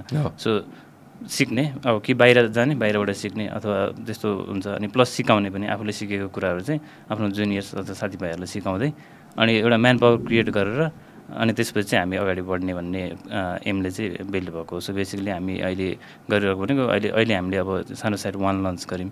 अब हाम्रो अर्को प्रोजेक्ट भनेको सानो साइट टू अब सुरु हुँदैछ। त्यसै गरी हामीले अब डिफ्रेन्ट ट्रेनिङ अब सिक सिकाउने प्रोसेसमा चाहिँ हामी अब डिफ्रेन्ट ट्रेनिङ किट्सहरू डेभलप गरेर जस्तै? हाम्रो जस्तै पकेट क्युब ट्रेनिङ किट छ भन्ने छ। सो हाम्रो सेटेलाइटको नाम चाहिँ दुईवटा छ। Nepal PQ one slash SanoSat one भयो सो हाम्रो अहिले लन्च भएको सानोसेट वान भयो त्यही भएर हामीले नेपाल पिक्यु वान नाम चाहिँ हाम्रो किटलाई दिएको छौँ क्या ट्रेनिङ किट सो त्यो ट्रेनिङ किटमा के के हुन्छ? त्यो बुझ्न खोजेँ सो ट्रेनिङ किटमा चाहिँ बेसिकली हाम हामीले जे बनाएको छौँ त्यही नै हो। प्लस त्यसमा एक्सटेन्डेड अरू फिचर्सहरू पनि हुन्छ। अनि को कोले सिक्न पाउँछन् यो चाहिँ? Engineering students or will it go below that will it go to school level as so school लेभललाई चाहिँ हामी अरू किटहरू अ, ग- गराउँछौँ। क्यान्सेट किट त्यो टाइपको र बेसिकली यो चाहिँ इन्जिनियरिङ लेभल स्टुडेन्ट्सलाई नै हो। यो जुन हामी हामीसँग छ अहिले पकेट किप ट्रेनिङ किट त्यो चाहिँ इन्जिनियरिङ स्टुडेन्ट लेभलको स्टुडेन्ट्सलाई सो बेसिकली ओरान स्पेस नेपालले चाहिँ एडुकेट गराउँदैछ what what exactly space and how can be go ahead and build satellites यसरी बुझ्नु पऱ्यो एउटा बेसिक वेमा होइन? अन्तरिक्षले के गर्दैछ? Is it very similar Aawas if you want to elaborate कहाँबाट सुरु गरौँ? Want. अ, अन्तरिक्षले चाहिँ अहिले अ, के गर्यो भने फर्स्टमा चाहिँ यही प्रब्लम स्पेसली नेपालकै कन्टेक्समा बसेर। नेपालमै हामीले चाहिँ क्रिटिकल मास बनाउने भन्ने चाहिँ उनीहरूसँग ठ्याक्क मिल्छ। तर हाम्रो चाहिँ कस्तो छ भने गभर्मेन्टसँग काम गर्ने इट्स अ नन प्रफिट अनि गभर्मेन्टसँग टाइअप गरेर तर इन्टरनेसनल कोलाबोरेसन गरेर चाहिँ सेटेलाइट लन्च गर्ने भइरहेछ कि। So we don't have to go through the application process यहाँबाट।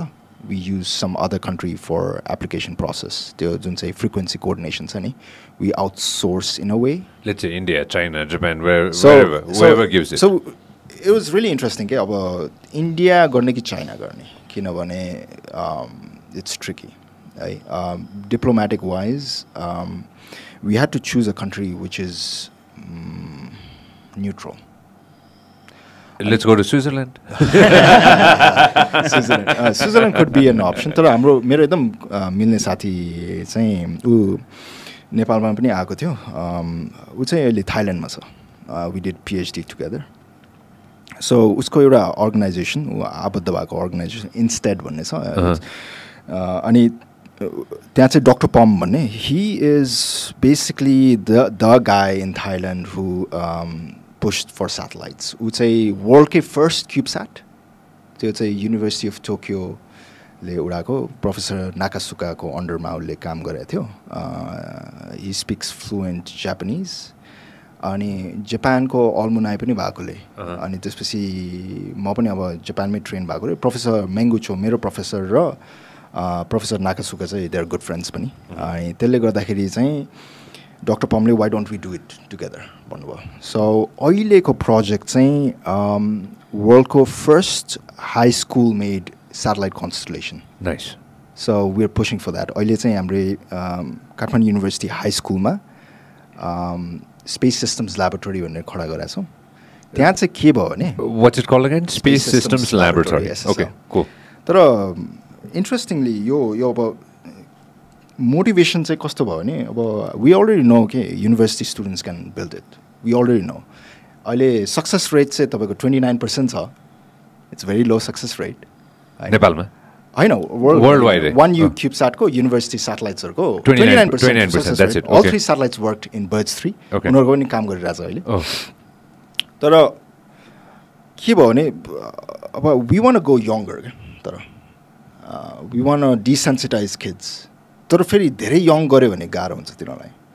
सो हाई स्कुल चाहिँ एकदम मिडल पोइन्ट जस्तो देखेँ। We we started educating younger kids grade सेभेनलाई पनि हामीले खोताङमा गएर सेटेलाइट्सहरू ट्रेनिङहरू खोटाङमा? खोताङमा? लास्ट इयर होइन। विल गेट टु सस्ट क्युब भेरी सुन तर um, त के भयो भने चाहिँ तपाईँको यो एकजना हाम्रो को फाउन्डर प्रवीण राज जोशी सर चाहिँ गाउँमा जानुभएको रहेछ। अनि यो गुन्छा मेलम्चीतिर what you want to become you grow up भन्दाखेरि चाहिँ तिनीहरूले dozer driver ninety percent sixty eight percent majority स्कुल्सहरूमा चाहिँ majority kids wanted to become bus driver and dozer driver they के भयो भने जे देख्यो त्यही त हो नि होइन? सो हामीले चाहिँ के भयो भने यो चाहिँ भएन भने कि it's just too much if our next generation is thinking about being a dozer driver that's fine होइन वी निड टेन पर्सेन्ट चाहिँ डोजर ड्राइभर होला कि नट नाइन्टी पर्सेन्ट हो त्यसलाई चाहिँ हामीले चाहिँ अब के गर्यो भने ड्रिम प्रोजेक्ट भनेर चाहिँ यसलाई ड्रिम प्रोजेक्ट राखौँ नाम थाइल्यान्डसँग सहकार्य गरौँ। But how do we move forward भन्ने भयो क्या अब चाहिँ ड्रिम देखाउनु पर्ने भयो भन्ने भयो। So we brought this thing call vision twenty fifty हाम्रो गभर्मेन्टसँग पनि अब नेसनल प्लानिङ कमिसनदेखि लिएर ministry of education science and technology Nepal academy of science and टेक्नोलोजीसँग हामीले चाहिँ पुस गरिरहेको भिजन ट्वेन्टी फिफ्टी भनेर अस्ति त्यो स्पेस डे अप्रिलको टु थाउजन्ड ट्वेन्टी वानमा पनि प्रोग्राम राखेर हामीले डिस्कस गऱ्यौँ। भिजन ट्वेन्टी फिफ्टीमा चाहिँ के गर्ने भने why don't we have a Nepali astronaut in space by twenty fifty होइन I love it. है We're gonna make this happen.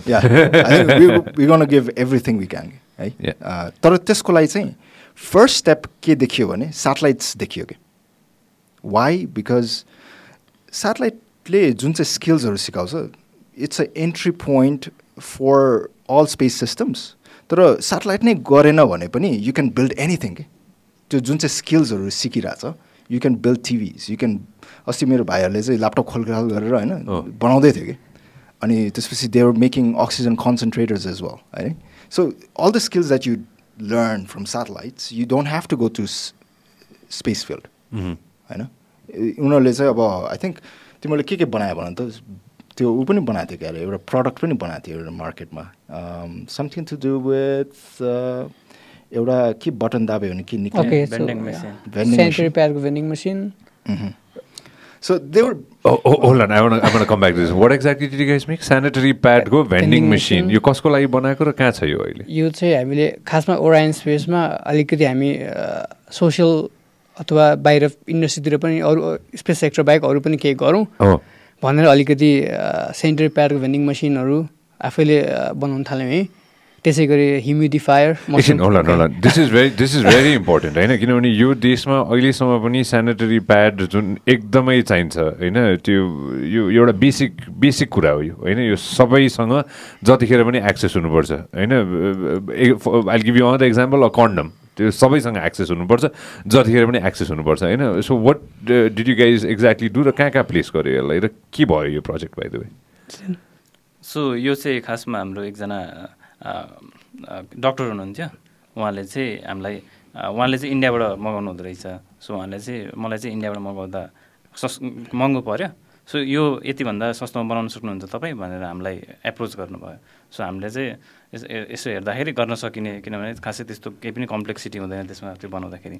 So त्यो हिसाबले चाहिँ हामीले बनाएर अनि हामीले उहाँलाई दियौँ। इन्डियाबाट ल्याउँदा उहाँलाई जति पर्थ्यो त्योभन्दा सस्तो बनाएर चाहिँ हामीले उहाँलाई दियौँ। मैले एकदम सिम्पल वेमा अगेन मेक इट इजी सबैजनालाई बुझाउनु पर्दाखेरि सेनिटरी प्याडको भेन्डिङ मेसिन भनेर सबैजनालाई एउटा बेसिक हिसाबमा बनाउँदाखेरि भेन्डिङ मेसिन भन्ने बित्तिकै चाहिँ केही न केही अटोमेटिकली निस्किन्छ होइन? त्यसरी बुझाउनु एकजना सबैजनालाई फेरि। त्यो चाहिँ कस त्यो मेसिन चाहिँ कस्तो हुन्छ भन्दाखेरि भित्र चाहिँ अब सेनिटरी प्याड्सहरू हुन्छ। सर त्यो त्यो अब निस निकाल्नको लागि चाहिँ कोइन अथवा केही टोकन हालेर चाहिँ छिराउनु पर्ने हुन्छ भित्र र त्यो प्याड चाहिँ आफै अटोमेटिकल्ली बाहिर निस्किन्छ। अनि हामीले यो किन चाहिएको थियो? हाम्रो नेपाललाई चाहिएको थियो कि हामीले चाहिँ एक्सपोर्ट गऱ्यौँ यो? नेपाललाई चाहिएको थियो। सो नेपालको डिफ्रेन्ट कम्युनिटी स्कुल्सहरूमा चाहिँ यो अब अब अहिले एकदम धेरै उहाँले चाहिँ खोजिरहनु भएको छ। र त्यो हिसाबले चाहिँ एकदम सजिलो पनि हुन्छ। लेडिजहरूलाई भन्ने हिसाबले चाहिँ त्यो सिस्टम अनि कहाँ कहाँ छ अहिले? हामीले कतिवटा बनायौँ र कहाँ कहाँ छ यो अ, यो चाहिँ खासमा अब हामीले नै गरेर राख्ने भन्दा पनि हामीले कसैलाई दिने र उहाँहरूले चाहिँ धेरै जसो पश्चिमको हामीलाई पनि एक्ज्याक्टली थाहा छैन एक्ज्याक्टली कहाँ पुग्यो भन्ने। उहाँलाई दिएर उहाँले चाहिँ इन्स- इन्स्टल गर्ने इन्स्टल अनि गर्नु पनि भयो उहाँहरूले। चाहिँ। क्यान बी फाइन्ड आउट तस्विरहरू छन् मोस्ट प्रब्ली छन् क्यारे यसको होइन? With for this project let me know if if the person needs more help अनि यसरी हुँदो रहेछ भेन्डिङ मेसिन त होइन? नेपालको नेपालको हो यो एक्स हो त। सायद ओरायन स्पेसको साइडमा पनि होला। होला। Just zoom in to this त। I just want see more on this होइन? ओके रुटिनले हालेर रहेछ यो होइन फेन्टास्टिक यो हामीले बनायो यो यो होइन। तर अलमोस्ट सिमिलर टु दिस। होइन wow this is fantastic Orion स्पेसको साइडमा पनि होला सायद हामीले। गो टु ओरायन स्पेस को website and then we can pull pull out home home अनि त्यसपछि अलिक तलतिर अ, अझ अलिकति तल गयो भने अझ तल डाउन मेबी अझ छैन ग्यालेरीमा छ कि ग्यालेरीमा छैन छैन okay All right. Well, you guys can definitely. But but again, fantastic, great job on this. And if you guys need more help on this, we'll, I'll be more than happy to help, help out. And so Orionले चाहिँ यो गर्दैछ होइन anyways uh, let's swing back to Abbas. I want to swing back to our conversation. होइन uh, 2050. As soon as uh, of course I, when I read about it uh, yesterday, होइन when we were looking up on um, the things of uh, अन्तरिक्षले गरेको कुराहरूमा होइन प्रशान्त नेपालले गरे गर्ने र सोचमा चाहिँ ट्वेन्टी फिफ्टीसँग सम्म नेपाली एउटा एस्ट्रोनट पुर्याउने भनेपछि अहिलेबाट लाइक यु सेट कहीँबाट त सुरु गर्नु पऱ्यो नि त नि। कहीँबाट त चाहियो नि त हामीलाई होइन? So satellites what you guys are doin what you've done होइन? What you working on this a fantastic way to teach the young young people होइन? म I directly jump in to John F केनेडीको एउटा speech थियो कि होइन? यो speech मलाई एकदम फ्यान्टास्टिक लाग्छ कि एज अ एज अ ओरि as a person who talks on the microphone for living होइन? जेएफकेले एउटा स्पिच दिएका थिए होइन? जुन स्पिच जुन स्पिचमा चाहिँ will take a man to the moon in my lifetime भनेको थिएँ कि? Which well US did put a man the man on the moon होइन? Another 10 years there's going to be man woman mankind is going to go back to the moon. That's so fantastic होइन? त्यो कुराले चाहिँ फेरि एकचोटि चाहिँ young मान्छेहरूकोमा चाहिँ स्पेसलाई फेरि हुन्छ नि स्पेस म स्पेसतिर चाहिँ आकर्षण जगाउँछ जस्तो लाग्छ कि मलाई। जब हामीले यसो माथि गएर हेर्दाखेरि जब हामीले चन्द्रमामा हामीले जब थाहा पाउँछौँ कि त्यहाँ मान्छे एउटा उभिरहेछ भनेर होइन? त्यसले फेरि होइन यङ मान्छेहरूलाई सानसानो बच्चाहरूदेखि लिएर हुन्छ नि हामीलाई नै अथवा हाम्रो बाउबाजेलाई नै त्यो इन्ट्रेस्ट फेरि जगाउँछ जस्तो लाग्छ कि। नेपालले दुई हजार पचाससम्ममा the vision that you have the vision that यो organization has to put a man in space again let me rephrase that a humankind a human in space होइन? How can we make that happen नै क्या त्यो कमिटमेन्टलाई चाहिँ त्यो एउटा एउटा जुन conversation that you started that you started that we talking about in the podcast how can we make that happen what need what are the steps that we need to do so it's almost like driving a car in a foggy night के अब त्यो drive गर्दै अगाडिको बाटो चाहिँ देखिन्छ तर के आउँछ भनेर चाहिँ यु डोन्ट नो सो त्यो त्यो धेरै सोचेपछि चाहिँ what we thought was again है त्यो satellite engineering seems to be appropriate tool it's a tool के त्यो सेटेलाइट इन्जिनियरिङ प्रोसेस जुन चाहिँ सिकाउँछ नि इट्स अ टुल सो त्यो थिङ्किङ प्रोसेस सिकाउने त्यो इन्जिनियरिङ स्किल्सहरू सिकाउने ह्यान्ड्स अन स्किल्सहरू जुन चाहिँ सिकाउँछ सेटेलाइट्सले you can build sanitary pads प्याडको vending machines पनि. You can build oxygen concentrators पनि. यु क्यान बिल्ड एनिथिङ भन्ने खालको जुन चाहिँ we we really believe that पनि. है if you put your time and effort and you have the satellite skills you can build anything भन्ने छ so so हामीले चाहिँ के गर्यो भने why don't we push this younger है अब भनेर हामीले चाहिँ प्रडक्ट्सहरू निकालिरहेको छौँ I will talk about this in a while of course तर फर्स्ट स्टेप चाहिँ सेटेलाइट्स बनाउनु पऱ्यो तर जुनियर्सहरूले बनाउनु पऱ्यो जुनियर्स भन्दाखेरि कति how young can we go भन्दाखेरि हाई स्कुलको भाइ बहिनीहरू त्यो पनि के गर्यो भने हामीले चाहिँ गभर्मेन्ट स्कुललाई इन्भल्भ गराउने भन्ने भयो क्या? We took up the challenge government स्कुलको भाइ बहिनीहरूले सेटेलाइट बनाउने। त्यो पनि के भने म्यानेजमेन्टको एउटा स्टुडेन्ट राखेर हेरौँ न त। लेट्स सी वाट ह्यापन्स हो? सो राइट नाउ अहिले यो जुन चाहिँ तपाईँले समाधि राख्नु भएको थियो नि that's build by high school यो? के भन्छ यसलाई again so we did a boot camp है अहिले डिसेम्बर नोभेम्बर डिसेम्बरमा चाहिँ स्पेस सिस्टम्स ल्याबोरेटरीमा वी टुक आजाद चैतन्य र सञ्जीवनी थ्री गभर्मेन्ट स्कुलबाट एक एकजना ल्याएर एकजना अझ म्यानेजमेन्टको होइन अनि काठमाडौँ युनिभर्सिटी हाई स्कुलको छजना यो कुन कुन स्कुल यो सो आजाद कता छ Chaitanya Sanjivani they are in Dhulikhel Banepa Panauti area किनभने हामीले के सोच्यो भने पहिला चाहिँ एउटा school Kathmandu university high school चाहिँ सेन्टरमा बस्छ अनि सेटेलाइट स्कुल्सहरूलाई चाहिँ इन्भल्भ गराएर त्यहाँ आएर चाहिँ तिनीहरूले सेटेलाइट बनाउँछ भनेर। अनि स्पेस सिस्टम्स ल्याबोरेटरी हामीले त्यहाँ बनायो कि अनि अगाडिको बुट क्याम्पमा चाहिँ के सिकायो भने मैले अघि नै भनेको थिएँ नि printed circuit board design computer aided design soldering र C program so there there was a kid who didn't know how to use a laptop अहिले सी प्रोग्रामिङ गरिरहेछ।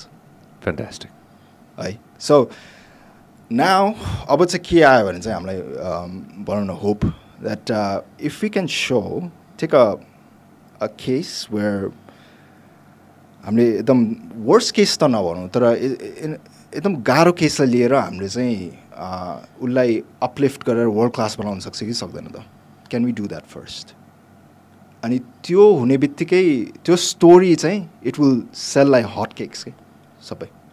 So if you can tell people studying in government schools in private schools wherever in Nepal that they can build satellites as well त्यसपछि त के हुन्छ त्यो त viral हुन्छ everybody wants to build something and I think will have a generation of engineers and producers and thinkers है so space is sexy everybody wants to to to look up in space and think that whatever they've built is up in space. So I think त्यो चाहिँ एकदम dream हामीले देखाउन सक्यो भने चाहिँ a, त्यसैले ड्रिम प्रोजेक्ट भनेर हामीले पुस गऱ्यौँ अहिले चाहिँ यो अम, यो यसलाई चाहिँ अब अफिसियल नाम चाहिँ हामीले दिन पाएको छैन। Nepal academy science and technology still thinking about it तर के भयो भने चाहिँ हाई स्कुललाई सुपरभाइज गर्नुपर्ने भयो क्या। अब प्रब्लम के त्यहाँ पऱ्यो कि हाई स्कुललाई सुपरभाइज गर्नु पऱ्यो सुपरभाइज गर्न त फेरि टिम चाहियो course. So that's the first groundwork we did क्या। म फर्किने बित्तिकै चाहिँ एकजना भाइलाई उनीहरूले नै ट्रेन गराएको भाइ हो। जनार्दन सिलवाललाई चाहिँ। इन्स्टिट्युट अफ इन्जिनियरिङमा टु थाउजन्ड सेभेन्टिनमा उनीहरूले चाहिँ सुपरभाइज गरेको क्यान्सर ट्रेनिङमा ऊ थियो। उसलाई घरमै राखेर दुई हप्ता सबै स्किल्सहरू सिकाएँ। He learn it very quickly so I was really surprise किनभने नेपालीहरूलाई चाहिँ ठाउँ मात्रै नदिएको रहेछ कि। अपर्च्युनिटी मात्रै नदिएको रहेछ है। It it was way better than what Koreans and Japanese were doing so he it up अहिले प्रोजेक्ट म्यानेजर भएर चाहिँ काम गर्न थालेछ उसले होइन? उसले चाहिँ तिनजनालाई ट्रेन गरायो। त्यो तिनजनाले अरूलाई ट्रेन गरायो। त्यो क्रिटिकल मास चाहिँ हामीले पहिला क्रिएट गऱ्यो कि। तर फेरि they had to be involve in a space project नि त। किनभने सुपरभाइज गर्नु पऱ्यो नि हाई स्कुल प्रोजेक्टलाई इन्टायर प्रोसेस हेर्नु पऱ्यो नि पहिला। So we brought in a sub project के? अहिले सब प्रोजेक्ट चाहिँ के छ भने डाफे स्पेस मिसन भन्ने छ. Uh, So that's uh, the official name that uh, Nepal Academy of Science and Technology gave. अनि हाम्रो यो सेटेलाइट जुन चाहिँ छ त्योभन्दा तिन गुणा ठुलो। It's a three U satellite Okay. थाइल्यान्डले इन्टायर सिस्टम बनाउँछ। हामीले चाहिँ एउटा बोर्ड मात्रै बनाउँछ कि। एउटा मिसन मात्रै राख्छ। So we are not building the entire system we are just building a board Which is definitely very, very important. Yes so we building a board अनि तर त्यो बोर्ड बनाउँदाखेरि चाहिँ इन्टायर सिस्टम हेर्न पायो क्या तिनीहरूले। मिसन डेफिनेसन रिभ्यू गर्न पायो त्यसपछि प्रिलिमिनरी डिजाइन रिभ्यू त्यसपछि मिसन के अरे critical design review critical design review अगाडि इन्डिया नै गएर स्पेस इन्भाइरोमेन्ट टेस्टिङ गरेर फर्क्यो होइन टिमले so they got to see that अहिले फ्लाइट मोडलमा छ। अनि त्यो हेरेपछि तिनीहरूले अब फेरि एजुकेसन कसरी कम्प्लिट हुन्छ भने चाहिँ if you learn and then you teach किनभने सिकाउन चाहिँ I think they know it's not easy नि त. होइन? So you you have to do your homework to be able to teach नि त होइन? अनि. फेरि आफ्नो कस्तो हुन्छ नि मैले हन्ड्रेड पर्सेन्ट जानेको छु भने मैले सिकाउँदा फिफ्टी पर्सेन्ट हुन्छ उसले सिकाउँदा ट्वेन्टी फाइभ पर्सेन्ट हुन्छ। He has to raise his level he or she so अहिले चाहिँ डेडिकेटेड ट्वेन्टी फोर आवर्स पाँचजना धुलीखेलमै स्टेसन छ कि? हाम्रो सेटेलाइट फेलोज भन्छ। So they are station there they are looking after nine team members so त्यो पाँचजना चाहिँ यो डाफे स्पेस मिसनमा इन्भल्भ नै छ। They are doing the flight model सँगसँगै अहिले चाहिँ हाई स्कुलको भाइ बहिनीहरूलाई पनि सुपरभाइज गर्दै अगाडि बढाएर छ। So with a boot camp boot क्याम्पमा चाहिँ इन्टायर सिस्टम बनाउनु पर्ने थियो कि top to bottom they finished it in December thirty first How long did they take? Uh, One कति and a half समय लाग्यो months. डेढ महिनामा so really accelerating the learning process मेरो इन्ट्रेस्ट चाहिँ how can we accelerate it Uh, be- before we move forward, uh, I'm going to ask you a very personal question, Abbas. What made you come back to Nepal? I know that you could easily work anywhere on the planet. संसारको जहाँ पनि with the degrees that you have from uh, from Korea, from Japan, you know, your PhD, you could work anywhere in the anywhere in the planet, anywhere in the planet. I'm sure. I know. Uh, I've, from all the things that I've read, I know anywhere in the planet. Why did you pick? म होइन म म आफ्नै देश फर्केर आउँछु म यहीँ गर्छु भनेर अब बर्ड्सको um, खासमा चाहिँ अफिसियल मिसन चाहिँ के हो भने you launch the first satellite for your country तर you build the infrastructure as well के अनि it's just half done Nepali Sat one हामीले जुन चाहिँ अपरेसन गऱ्यो नि that's just half of the mission the difficult mission is now way you return back to your country and then you build it from scratch. That's the mission. And I promised my professor that I would at least build another satellite. So त्यो गर्दाखेरि चाहिँ इन्फ्रास्ट्रक्चरहरू पनि बनाउने भयो नि त। So that त्यो मिसन कम्प्लिट चाहिँ अझै भएको छैन कि? The reason why I'm back is we're just half way through Nepali Sat वानको जुन चाहिँ काम भयो अब चाहिँ यहाँ क्रिटिकल मास बनाएर यहीँ चाहिँ मिसन्सहरू गरेर यहीँ चाहिँ it has to be better than what we built before भन्छु क्या what they launch is is good it's cute तर मैले के भने they have to be better than me whatever they systems are they are sending what I would prefer them to do is build bigger better systems है त्यो चाहिँ गाह्रो हुन्छ कि सो आई थिङ्क हामीले चाहिँ अहिले एक चाहिँ हाई स्कुललाई टार्गेट गरिरहेछौँ इट्स द सेम साइज तर मिसन्सहरू चाहिँ हामीले अलिकति लफ्टी राखिरहेको छौँ कि अहिले चाहिँ ग्लेसियर लेक आउटबर्स फ्लडहरूको लागि मोनिटरिङ सिस्टम्सहरू होइन ग्राउन्ड ग्राउन्ड सेन्सर टर्मिनल पनि डेभलप गरिरहेछौँ अहिले चाहिँ के भइरहेछ भने अपरेटिङ सिस्टम छैन कि सेटेलाइट्सको लागि स्पेसली स्मल सेटेलाइट्सको लागि। अनि युनिभर्सिटी लेभल सेटेलाइट्सको लागि अपरेटिङ सिस्टम जस्तो कि फोनमा चाहिँ तपाईँको एन्ड्रोइड भयो नि त्यो चाहिँ छैन कि। सो वर्ल्ड वाइड छैन? Surprisingly very few operating systems तर मैले वान थाउजन्ड सेटेलाइट्सको स्टडी गर्दाखेरि चाहिँ no there is no dedicated हुन्छ नि। यसले चाहिँ गर्ला नै जस्तो छ भन्ने खालको अपरेटिङ सिस्टम चाहिँ छैन कि। मेबी हामी नेपालबाट बनाउन सक्छौँ। इन्ट्रेस्टिङली ड्रोनमा चाहिँ रहेछ कि। So drone systems are very similar to satellite systems in just that uh, uh, त्यो सेन्सरको सिस्टमहरू हेर्ने हो। सबै भेरी क्लोज ब्रदर जस्तो छ कि।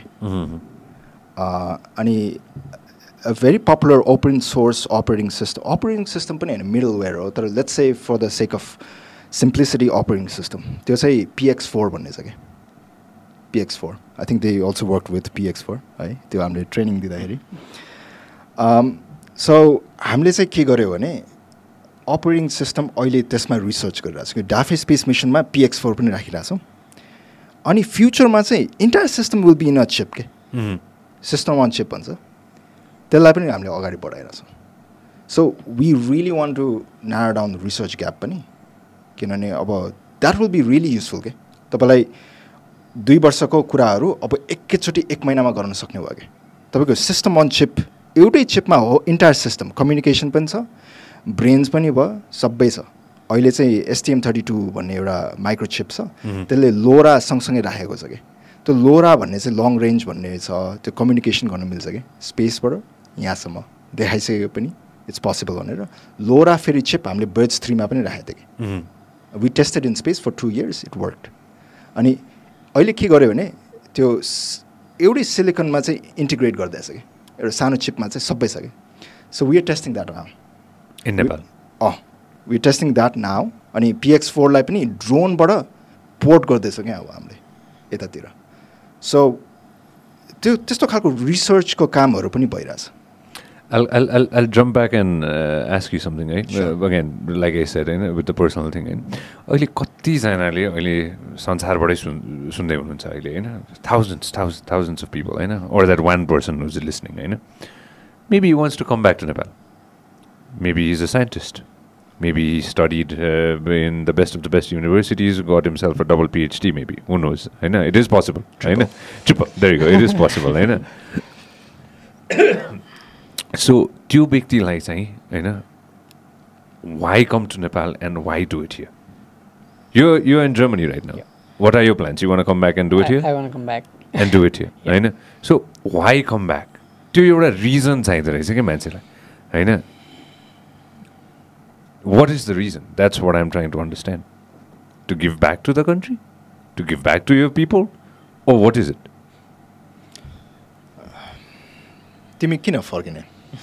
किनभने जस्तै मैले सेटेलाइट अरूको देशलाई उहाँ गराएर जुन खुसी पाउँदैन आई मिन जुन यहाँ पाउँछु नि यहाँ बनाएर त्यो चाहिँ उता पाउँदैन। त्यो किन त? किनभने I mean we want develop our country not ours अँ, त्यो पनि होइन। किन त? आई मिन त्यो म म म भन्छु म रिलेभेन्ट. मलाई चाहिँ त्यो आफ्नोपन आउँदैन जस्तो लाग्छ उता हुँदाखेरि चाहिँ। दाइले अब उता कोरियामा पनि बनाउनु भयो होइन। तर जति नेपाल सेट वानमा इन्भल्भ हुनुभएको थियो त्यो आफ्नोपन चाहिँ उहाँले पाउनु भएको थिएन होला जस्तो लाग्छ। Is it? Uh, तर I I think it's more more primal क्या त्योभन्दा पनि। आई थिङ्क तिमीहरू फर्केर आएर काम गर्न खोजेको भने इट्स अ पर्सनल च्यालेन्ज जस्तो लाग्छ कि। एकदम गाह्रो छ नि त यहाँ काम गर्नुलाई। लाइक देयर इज लिटरली तिन बजी उठेर पानी तान्नुपर्छ हो। We have to go through like all process एकदम बेसदेखि नै बेसदेखि नै सबै गर्नुपर्छ कि पानी पनि तान रे अनि बत्तीको पनि मिलाऊ रे त्यसपछि त्यो पनि गर रे होइन होइन अनि सेटेलाइट पनि बनाऊ रे होइन अनि पोस्टल सिस्टम पनि ढिलो हुन्छ हो। होइन अनि कहिले आउँछ थाहा छैन। आफै जाउँ दौडेर पोस्टमा गएर आफै आफै पनि छुटाऊ। हो। सो यु बाहिरतिर त इट जस्ट कम्स क्या you click comes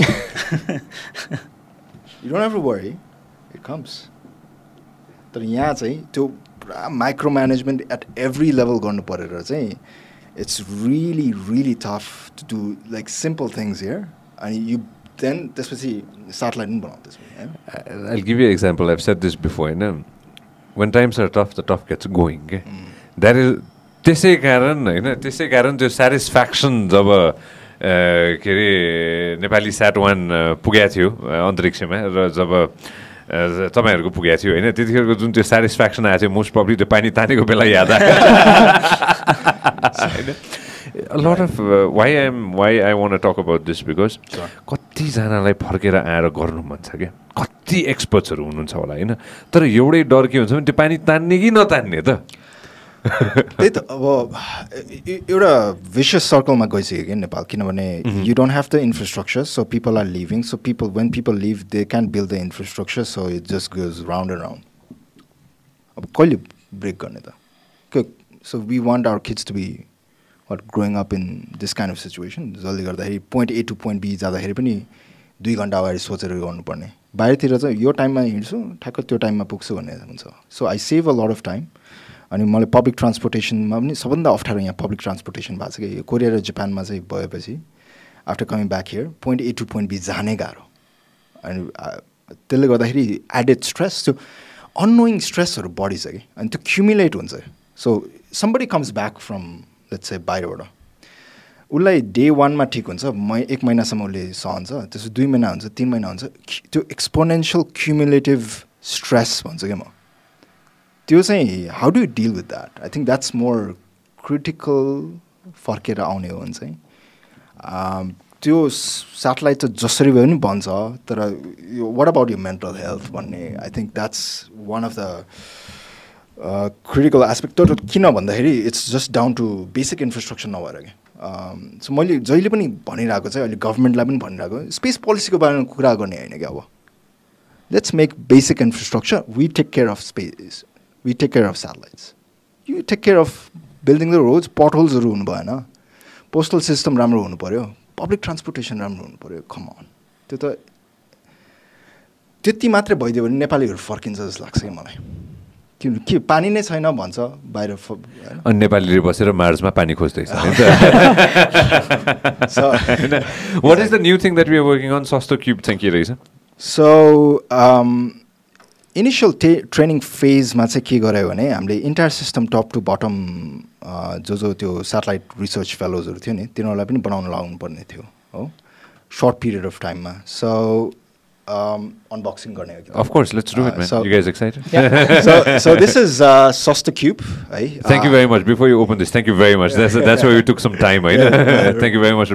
Uh.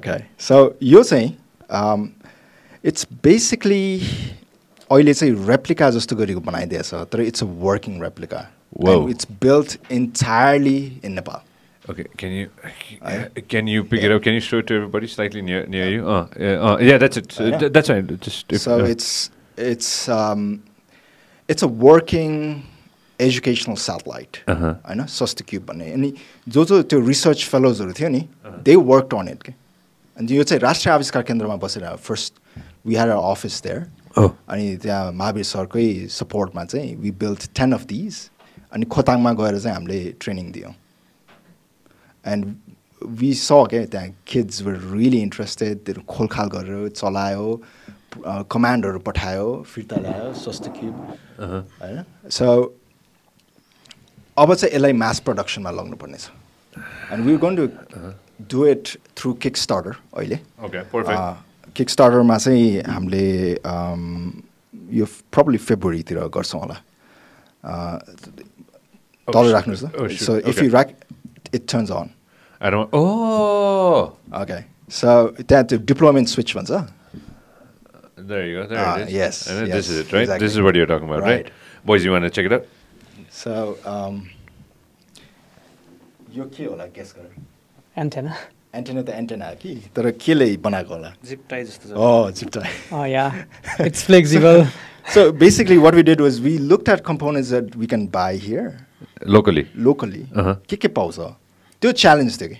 त्यो इन्जिनियरिङ च्यालेन्ज चाहिँ के भने you can't go outside the country नेपालमा के के पाउँछ? You build it with that can you build it हुन्छ भन्यो। So they started building it अनि आई वाज रियली सरप्राइज अब स्ट्रक्चर नै प्लस टू पनि पास गरेको थियो नि उसले uh, can you name the person? विकल्प ढुङ्गाना भन्ने छ Uh-huh. हि तर उसले अहिले चाहिँ he he passed up he साइन्समा चाहिँ उसले हि रिटर्न ब्याक अनि उसले चाहिँ साइन्समा नै गर्ने भनेर अब इन्जिनियरिङ नै गर्नेवाला छ उसले Uh-huh. तर उसले चाहिँ um, uh, हामीले के गरायो भने उसले कम्प्युटर एडेड डिजाइन चाहिँ ट्रेन गराएर उसले स्ट्रक्चर बनाएर यो यो इन्टायर धेरै जस्तो काम चाहिँ उसले नै गरेको हो कि यो बाहिरको स्ट्रक्चरको कामहरू त्यो कलर पेन्टिङहरूको काम गर्नु सबै। So you can see that it's quite impressive कि हाम्रो चाहिँ एजुकेसन पनि त्यति चाहिँदैन जस्ट युनिट द स्किल्स भन्ने रहेछ कि। कति पैसा पर्छ? एउटा सस्तो क्युब बनाउनलाई एउटा that's that's another challenge नेपालमा चाहिँ अब। Once you have two times more expensive components त्यसले गर्दाखेरि हामीले चाहिँ कस्टिङ चाहिँ यसलाई सेभेन्टी फाइभ थाउजन्डमा ल्याएको छौँ। तर नाम चाहिँ सस्तो क्युब रे होइन? रिलेटिभली सेटेलाइटभन्दा चाहिँ सस्तो भयो। तर I think we are trying to bring this into the market first so that we can then mass produce it more and then scale it down के प्राइसेस पनि। तर कक्षा कक्षामा सेटेलाइट लगाउनुपर्छ भनेर चाहिँ हाम्रो नारा छ। And I think we we are planning to move ahead with this है? अब यो सबै क्लासरुम्सहरूमा लगेर एट यसको बुट क्याम्पहरू गर्न सक्यो भने एन्ड हातमै फिल हुन्छ कि यिनीहरूको। Like. It's it's tangible it's something that it's similar to Nepali साट वान ठ्याक्क अन्तरिक्षमा पनि पुगेको छ। सो यो सिस्टममा यिनीहरू खेलेर बनाउन सक्यो भने चाहिँ they can then work on themselves and build up the capacity, have the confidence to build up a space system. This is fantastic, man. I'm so I'm, I'm so proud of you. Right on uh, your vision and what you're trying to do. होइन सबैजनालाई interest रहेछ क्या interest interest हो नि त यो होइन एउटा मेरो एउटा साथीले भन्थ्यो कि होइन के थियो भने ऊ पाइलट किन भएको अरे थाहा छ एउटा कस्तो इन्ट्रेस्टिङ कुरा थियो कि एउटा मेरो साथीको कथा हो यो होइन ऊ पाइलट भएको किन भन्दाखेरि ऊ सानो हुँदाखेरि होइन उसलाई चाहिँ ककपिटमा लगिएको थियो अरे कि? अनि पाइलटले चाहिँ उसलाई होइन देखाएका थिए अरे कि? होइन? यस्तो हो है यस्तो इन्ट्रेस्ट हुन्छ भनेर कि होइन? लगभग तिस सेकेन्ड पैँतालिस सेकेन्डको लागि ककपिटमा गएको थियो होला कि? तर उसले त्यो दिनदेखि उसले हुन्छ नि होइन no help a pilot his a pilot now त्यो सानो हुँदाखेरि नै त्यो इन्ट्रेस्ट जगायो भने होइन फ्युचरमा the person the kid who health this जसको हातमा यो छ अहिले मेबी हुन्छ नि दस वर्ष बाह्र वर्ष पन्ध्र वर्ष सोह्र वर्ष अठार वर्ष होला होइन पछि गएर त्यो व्यक्ति you never know that person might be in moon exactly है अनि के पनि रहेछ भने इट्स इन्ट्रेस्टिङ अब जस्तै कि मैले विकल्पको कुरा गरेँ विकल्पले यो बनायो हि गट द कन्फिडेन्स अहिले अनि he went back to school he give his back लागेको इक्जाम्सहरू अनि हि पास न he recently texted me past है and now we are looking into engineering school so that he can go and train himself have a degree के किनभने. तपाईँलाई कस्तो छ भने नेपालमा चाहिँ त्यो चाहिँ टाइम एन्ड अगेन देखेँ मैले so there is this really talented Pu who think that education isn't necessary हो डिग्री चाहिँदैन। अथवा के भएर चाहिँ उनीहरूले बनाउनेमै धेरै समय गयो पढ्न पाएन। किन it's a different skill set नि त इक्जाम दिनु र actually real world problem solve गर्नु। Of course, I know that होइन? better than anybody else. Exactly है सो उसलाई उसलाई चाहिँ अब रियल रियल वर्ल्ड प्रब्लमहरू मात्रै गरिरहेको उसले चाहिँ सानदेखि प्रोजेक्ट्सहरू गरिरहेको रहेछ कि। अनि मैले चाहिँ उसलाई कहाँ भेटेँ भने टु थाउजन्ड नाइन्टिनमा नासले चाहिँ एउटा I think it was nineteen or twenty I think it was nineteen नासले चाहिँ एउटा प्रोग्राममा बोलाएको थियो as a keynote speaker जापानबाट आएको थिएँ म। अनि उसले चाहिँ त्यहाँ आफ्नो प्रडक्ट्सहरू देखाइरहेको थियो कि। अनि उसँग कुरा गर्दै जाँदाखेरि चाहिँ तिमीले पनि भेट्यौ होला आई थिङ्क अनि उसको हेरेँ मैले ल्यापटपमा के के प्रोजेक्ट गराइरहेछ अनि आई वाज रियली इन्ट्रेस्टेड क्या। अनि के देखिन्छ भने नेपालको केसमा चाहिँ एउटा त्यस्तो खालको pool who did not take up formal education because they have something against it है। अनि त्यसले गर्दाखेरि अपर्च्युनिटिजहरू नपाउने। त्यसले गर्दाखेरि it's a very again a vicious cycle अब पढेको छैन भन्ने ब्याचलर्सै गरेको छैन भन्ने खालको देखिन्छ हेर्दाखेरि. तर स्किल सेट त्यस्तो राम्रो छ होइन। So I think we are really tapping into that क्या अहिले can we take kids like that and upgrade them अनि have the confidence to go back to school give the exams त्यसपछि एउटा degree लियोस् डिग्री लिएपछि चाहिँ they will go way beyond than what we can think of They'll excel to the next excel नि level. त Mm. So हरेक फिल्डमा चाहिँ अहिले I think you could also think about it तिमीहरूले लाग्यो होला कि? मेन्टरसिप चाहिँ छैन क्या? हामीले अफेयर पनि कुरा गरिदिन्छौँ यसको बारेमा। होइन? मेन्टरसिप हुनु पऱ्यो। जस्तो कि तपाईँले चाहिँ कसैलाई ल्याएर आफ्नो अन्डरहुड ल्याएर चाहिँ उसलाई बिल्डअप गराउन सक्ने त्यस्तो खालको अब त्यो ल्याक अफ मेन्टरसिपले गर्दाखेरि डाइरेक्सनलेस हुने के गर्ने पनि थाहा भएन। त्यसले गर्दाखेरि आफैले गर्न खोज्छ। आफैले गर्न खोज्दाखेरि कति कुराहरू मिल्दैन। अनि त्यस्तो खालको किड्सहरूको चाहिँ अलिक बढी नै देखियो क्या नेपालमा चाहिँ. बाहिरतिर चाहिँ मेन्टरसिपको ल्या त्यो मेन्टरसिप चाहिँ जसले पनि गरेर हुन्छ क्या I had really good mentors that's why I could up uplift myself अनि अपग्रेड गर्न सकेँ अब चाहिँ त्यही कुरा हामीले स्पेसली तिमीहरूको पनि रेस्पोन्सिबिलिटी हो कि Exactly. you want your mentees to be exponentially better than you eventually. I want you to be better than I trained you at a certain point. तर तिमीहरू चाहिँ मभन्दा एकदम राम्रो गर्नुपर्ने हुन्छ कि and that's how a country progresses है No doubt on that. हजुर. No So- doubt on that. And so the- simple के Eh, Of course, and the same thing. I, I tell everybody uh, the generation after me is going to be होइन त्यसमा कुनै शङ्कै छैन। I'm I'm super excited for this अब अब अब future के छ? नियर फ्युचरमा के हुन्छ? त are we launching more satellites the people who actually launch satellites here in this studio so what what's the future like are we gonna launch more satellites project सुनाउ नि त के छ? Yes, we are now thinking of another one. जसमा चाहिँ हामीले mainly camera mission योपालि चाहिँ। सो फर्स्टमा चाहिँ हामीले कन्सेप्ट बिल्डिङ र क्यापासिटी बिल्डिङमा गयौँ अब अब नेक्स्ट चाहिँ। मिसन र यहाँको के भन्छ एप्लिकेसन वाइज चाहिँ जाने भनेर चाहिँ प्लान गरिरहेको छौँ। तर फर्स्ट र यसको एप्रोच चाहिँ डिफ्रेन्ट हुन्छ। फर्स्टमा चाहिँ हाम्रो सुरुमा फन्डिङ सेक्योर न आई मिन गरेपछि फन्डिङ सेक्योर हुने प्लान थियो भने यसमा चाहिँ हामी फन्डिङ सेक्योर गरेर मिसन एप्लिकेसन कसैलाई दिन्छौँ र त्यसको लागि चाहिँ सेटेलाइट बिल्ड गर्छौँ। जुन चाहिँ जेनरली जताततै हुन्छ। सो सेटेलाइट चाहिँ कुनै एउटा मिसनको लागि र कसैको लागि एउटा एप्लिकेसनको लागि हामी बनाउँछौँ। When is this gonna happen we are in research phase right now तर हामीले एक्ज्याक्टली यतिखेर नै भन्ने भर्खर प्लान गरेको छैनौँ सो वी नो न our satellite is working now so we are stepping in the second one Uh, b- best wishes to uh, you guys and Orion as well. Uh, uh, Avash, what's what's going on? What are we going to do? Uh, Um, uh, Ne- Nepali Sat 2 त आउँदैछ what else is going to so Kitsune भन्ने अर्को project छ that's something that I work on What is it? What is it? Kitsune so Kitsune is I think fox Uh, come a little bit closer to the mic. Uh-huh. Kitsune. Kitsune भन्ने एकपल्ट search गरौँ न Kitsune Kitsune. Kitsune. अनि it's a six U six U भन्दाखेरि चाहिँ cube स्याट भन्दाखेरि brick जस्तो गरी हेर्नु मिल्छ क्या. यसलाई चाहिँ वान युनिट भन्छ होइन? Ten by ten by ten centimetre हुन्छ। Mhm. हातमा हटाउने भयो। तर you can then scale it up के अब यसलाई चाहिँ यो राख्ने बित्तिकै टु यु भयो Okay. Cool. हो अनि द त्यो जुन चाहिँ डाफे स्पेस मिसन छ इट्स अ थ्री यु हो? तर किट्सुने चाहिँ it's a six U Kitsune भने चाहिँ I think it's a legendary character it's a fox so it's named after that Go back. Um, Uh-huh. अनि I'm not sure what's the Okay, connection so with there you go. Images for Kitsune satellite भनेर छ uh, त्यहाँ. Oh, Kitsune. yeah. That's the that's the one. Yeah, all right. That's perfect. coming up. Okay, this होइन? is the one. Yeah. अँ, yeah. अँ, so मैले चाहिँ camera डिजाइनमा पनि काम गरेको थिएँ इनिसियल स्टेजेसमा Japanese? Japanese Kyushu Institute of Technology नै हो turns out Kyushu Institute of Technology is the number one institution to launch the number of satellites in the world अहिले Okay. So every year it's launching five to six satellites Cool. Consist consistently होइन त्यसले गर्दाखेरि अब कित्सुने भन्ने प्रोजेक्टमा चाहिँ तपाईँको store and फर्ड भन्ने आउँदैछ। What we are doing is जापानले launch गर्छ। तर यहाँको ग्राउन्ड स्टेसनबाट चाहिँ हामीले डेटाहरू पठाउने अपरेट गर्ने र ग्राउन्ड सेन्सर टर्मिनल भन्ने पनि छ कि. It's like a automated weather station it's a weather station भनौँ न। तर स्पेसिफिक पर्पजको लागि चाहिँ बनाएको हुन्छ।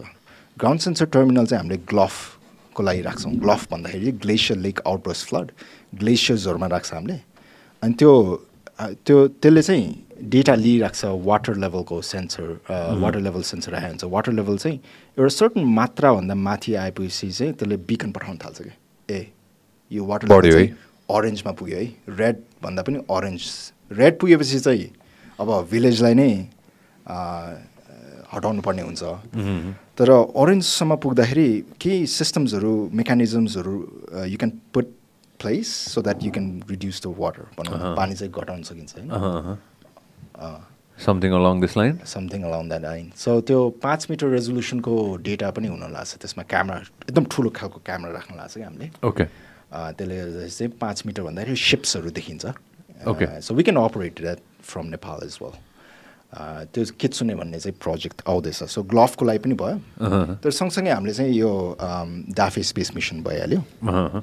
र त्यसपछि चाहिँ हाई स्कुलको satellite perfect if anybody is interested after listening to this podcast होइन वाचिङ द पडकास्ट होइन if anybody is interested to get in touch with you and let's uh we want to do this try it out in our school level high school level हो college level हुन्छ नि होइन just interest of kids के people can definitely do that, right? Yeah sure I know because that is something very very important. The thing that I grasped from majority of our conversation is हरेक बच्चाले बुझ्नु पऱ्यो होइन र थाहा पाउनु पऱ्यो र इन्ट्रेस्ट छ भने most probably they'll get into it होइन that is the whole purpose of it right that is the whole purpose so. right boys exactly. Bo- boys are all uh, smiling and listening listening to Awas and me going on and on and on and on होइन space all around the world it's gonna be fun because space tourism has started I we can not talk we can not हुन्छ नि not talk about space tourism as well what you guys think of that by the way space tourism space tourism अहिले सायद start पनि भइसकेको छ। So एमाजोनको कम्पनीली त्यहाँबाट पनि अब uh, गरिसकेको छ प्लानहरूदेखि लिएर उनीहरूको फ्युचर प्लान्सहरू पनि छ। स्पेस टुरिज्मको लागि so of course everyone is looking up Wh- what do you think of space tourism I think there's a huge business there. Uh, त्यही भएर पनि billionaires are funding. O- Obviously, they want to be the first billionaire to reach in space, and that happened पनि होइन तर yeah um, I think it's also an ego game in a way that uh,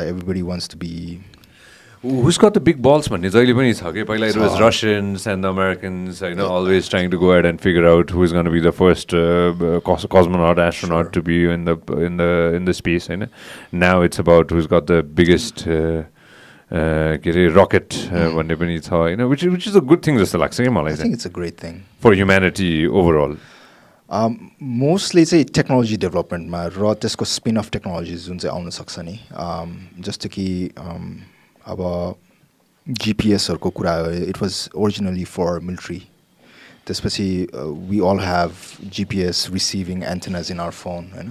त्यसले गर्दाखेरि हामीलाई सजिलो भयो। We can use Google map त्यसले गर्दाखेरि पठाउ भयो त्यसले गर्दाखेरि धेरै कुरा भयो। कि this a layer that depends on that technology so space race it's a new space race abba uh, abba there's some projects that i can't say here Mhm. that we are we are really uh, moving forward with, we as in with thailand Okay. थाइल्यान्डसँग चाहिँ हामीले काम गरिरहेछौँ तर यो चाहिँ it's a longer term twenty थर्टीतिरको कुरा हो Mhm. होइन Mm, So that's going to be another, I think, um, difficult avenue. तर मेन कुरा चाहिँ के छ भने फ्युचरमा चाहिँ uh, एउटा चाहिँ म्यान्ड मिसन्सको त भइहाल्छ तर डिप स्पेस मिसन्सहरूतिर पनि छ क्या अहिले।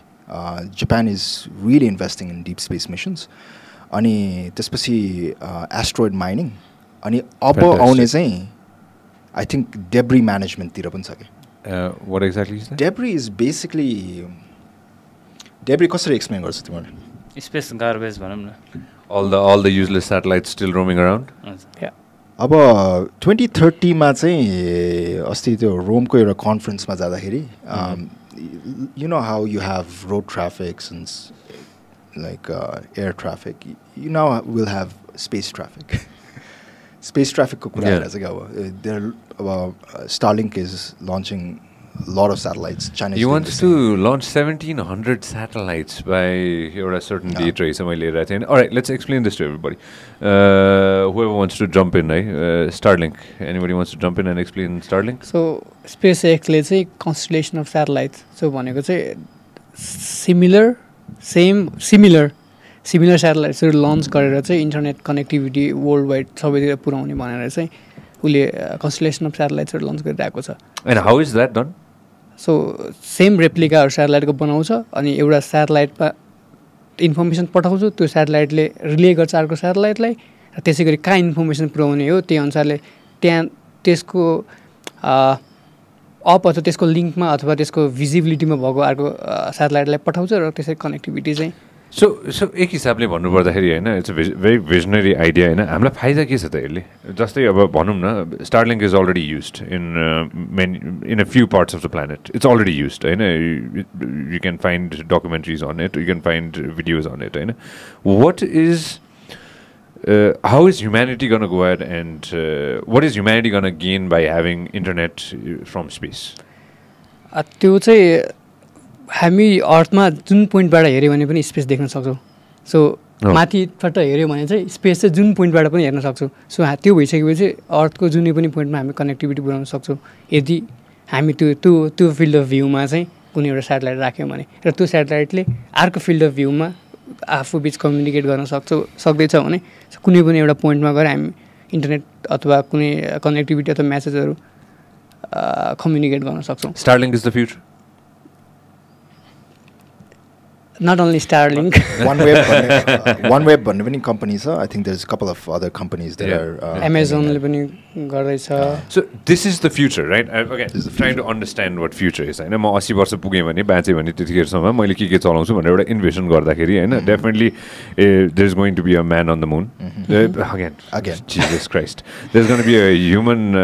There is gonna be a human on space Yes, होइन. होइन there is gonna be a human on space will go in to deep missions most probably will be in Mars at least हाम्रो life टाइममा होइन. आवाज at least in I our think life. Time is gonna be humans in Mars होइन.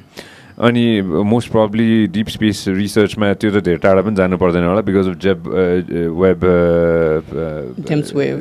Sorry James Webb telescope will see होइन in another maybe a months three months will see more pictures of space होइन के के छ भनेर होइन so यो त दिस इज गिभन होइन this is at least what I know होइन what else is coming just barely scratching surface अहिले साँच्चीकै भन्दाखेरि अब we don't know we really don't know अब it's good billionaires are putting their money अब space it's the new frontier भन्ने थियो but it's became again a new even newer frontier for everybody to do research त्यसले गर्दाखेरि we need more man power human power sorry र I think नेपालमा पनि अब it's high time that we look in to space sector कसरी अगाडि हामीले त्यसलाई युटिलाइज गर्न सक्छ. स्टार्लिङको केसमा चाहिँ definitely very useful in a way that एकदम कम्युनिकेसन नभएको ठाउँहरूमा चाहिँ you will have internet.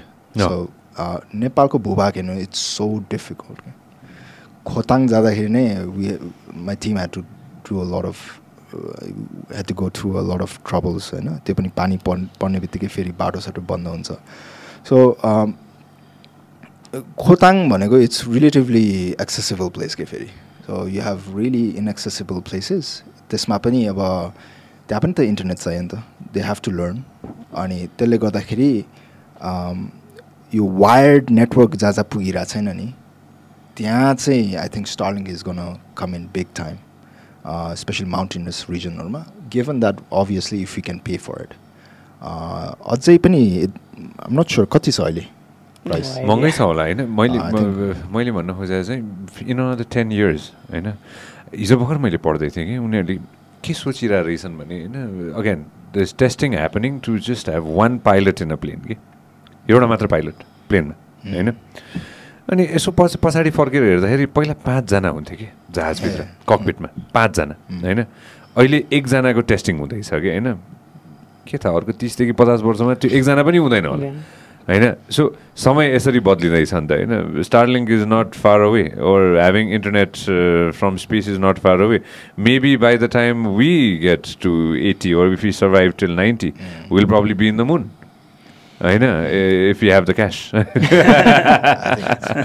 so anything is anything is possible जस्तो लाग्छ एन्ड एउटा स्टार ट्रेकको एउटा लाइन छ कि होइन space is the final frontier for mankind भनेर छ होइन so like we talk about the word frontier earlier होइन this is it this is it र नेपाललाई फोर फ्रन्टमा हुन्छ नि होइन एटलिस्ट हामी पनि छौँ है भनेर लानको लागि चाहिँ the the amount of hard work and dedication that you you put in the people in my table have put in hands off to you guys man really proud of you really proud of you for paving the way paving the way and uh, for you guys uh, to follow it as well. Avash, anything you want to add on this? Uh, nothing No, this is this is Um, really fantastic because uh, I'm so thankful. You know, when I, when I just sit down and look at look at this and talk to you guys, होइन यो यो बाटो हो नि त यो बाटो त्यो कसैले बनाएकै थिएन होइन त्यो त्यो अहिले पनि खन्दैछौँ हामी होइन र अर्को अर्को पचास वर्षमा most probably it's gonna be it's gonna be fantastic I think so तर तर त्यही हो कि नेपालको केसमा चाहिँ projects are always one of continuity नहुने गर्ने गरेको जस्तो देखाउने प्याच प्याचअप गर्ने होइन? सो आई थिङ्क च्यालेन्ज चाहिँ गर्नुमा चाहिँ होइन रहेछ कन्टिन्युटीमा रहेछ कि? अब सबैभन्दा अप्ठ्यारो चाहिँ हाउ डु यु कन्टिन्यू भन्ने हो I think can be so it's easy to think like हुन्छ नि ट्वेन्टी फिफ्टीसम्म चाहिँ अब ल साँच्चीकै मान्छे चाहिँ हामीले राख्ला अरे तर होमवर्क भएन भने कन्सिस्टेन्टली हामीले चाहिँ कामहरू गरेन भने त कसले राख्छ त? होइन? त्यो त्यही अनुसार चाहिँ it's like it's not like one year चाहिँ एकदम मिहिनेत गरेर सेकेन्ड इयर चाहिँ रिल्याक्स गर्नु मिल्यो। कि it's like consistent which is in a way really frustrating in a way किनभने you want relax at a certain point तर तर त्यो गरेन भने चाहिँ फेरि क्वेसन आयो how are we going to pave the way for future generation what are we showing them के हाम्रो के त हाम्रो मेन्टरसिप देखाउने हो भने चाहिँ we have to work extra two three four times than the younger kids so it's just yeah so साँच्चीकै इट्स फन टु से हामीले चाहिँ स्पेसमा यो गर् गर्छौँ भन्ने भयो तर it's a lot of work and I can not really understand if people don't want to be part of it people have to be part of it, and uh, the government has to go ahead and back everybody up. होइन government भन्ने बित्तिकै के हो भन्दाखेरि त्यो हरेक common मान्छेको हो नि त नि। सो सबैजनाले ब्याकअप गर्छन् कि यसको लागि। Yeah, so that's the normal logic, eh? Um, yeah, government is really doing hard. Uh, तर um, I think नेपालको केसमा pace is really an issue हामीले ट्वेन्टी फिफ्टीसम्म चाहिँ टार्गेट चाहिँ गरेका छौँ Hmm. तर यो किसिमको पेसमा हामीले अगाडि बढाउने हो भने चाहिँ I think it's still gonna be a big challenge will still talk about it हरेक वर्ष मैले एउटा नयाँ शब्द राख्छु कि मान्छेले मलाई सोध्छन् होइन कि what is your resolution for the new year भनेर अनि I always put one word कि? Last year in twenty twenty one मेरो घरमा छ कि होइन? इट्स सो फनी मेरो घरको ढोकाबाट निस्किनु अगाडि चाहिँ एउटा बोर्ड राखेको छु कि व्हाइट बोर्ड होइन? त्यो बोर्डमा चाहिँ तल ट्वेन्टी ट्वेन्टीको ए के ट्वेन्टी ट्वेन्टी वानको चाहिँ थियो कि होइन? इनोभेट भनेर थियो कि होइन? स्टार्टेड दिस होइन? दिस इज सो फनी होइन? I wish I photo of this होइन? यु युज दिस वर्ड कि ट्वेन्टी ट्वेन्टीको वर्ड कन्सिस्टेन्सी छ कि निरन्तरता सो निरन्तरता दिँदै गयो र more conversations happen then will definitely get the that's at least what I feel like more power to you guys best of luck in Germany होइन and definitely more power to Orion as well आवास thank you very much for paving the way brother thank you होइन again हुन्छ नि after I started doing a lot of homework after inviting you guys होइन and the more I read of you the more bigger fan I am of you र anything that we could ever do in the podcast and I'll say this I'll be doing this podcast for a very long time. होइन अनि हरेक वर्ष when we sit down and talk about this, or maybe let, let's imagine we sit down and talk about this in 2050 when एउटा नेपाली व्यक्ति होइन चाहिँ के अरे मुन अथवा मार्समा पुग्यो भने त we we made it brother we need to store a whiskey अहिलेदेखि Oh Yeah, I man, think I uh, got we can age it up to 2050. I got, I got tons, Right. man. I'll keep something. I'll keep something. anything, anything you guys want to add right at the end? Uh, why don't I start with you guys? Anything you want to uh, add right at the end? Mm, yeah दाइले भन्ने जस्तै continuity यस दाइको ड्याडीले पनि हामीलाई भनिराख्नुहुन्थ्यो हामी एउटा क्लबमा robotics क्लबमा हामी पहिलेदेखि इन्भल्भ थियौँ अनि रमेश सर दाइको ड्याडी चाहिँ हाम हामीलाई चाहिँ सुपरभाइज पनि गरिराख्नुहुन्थ्यो प्रोजेक्टमा चाहिँ। उहाँले पनि भनिराख्नुहुन्थ्यो continuity is the most important thing अब फर्स्ट इयरमा गर्छ त्यो प्रोजेक्ट सेकेन्ड इयरमा अर्को आउँछ तर त्यो गर्न सक्दैन। आफैले पनि कन्टिन्युटी गर्दैन अरूले पनि कन्टिन्युटी गर्दैन। त्यो भइसकेपछि त्यो टुङ्गिन्छ। सो या कन्टिन्युटी चाहिँ दिनैपर्छ। च्यालेन्जेसहरू अफकोर्स आइहाल्छ। च्यालेन्जेस चाहिँ ओभरकम गर्नै पऱ्यो त्यसैको लागि नै कन्टिन्युटी चाहिने हो। या सो बाटो अलिक गाह्रो छ तर जुन त्यो रिजल्ट पाउँछ नि त्यसपछि त्यो बाटो जति गाह्रो बाटो थियो त्यो चाहिँ बिर्स बिर्सिँदो रहेछ क्या। जसरी हिजो हामी रातभरि सुतेको पनि आज आउनलाई हो है खासमा।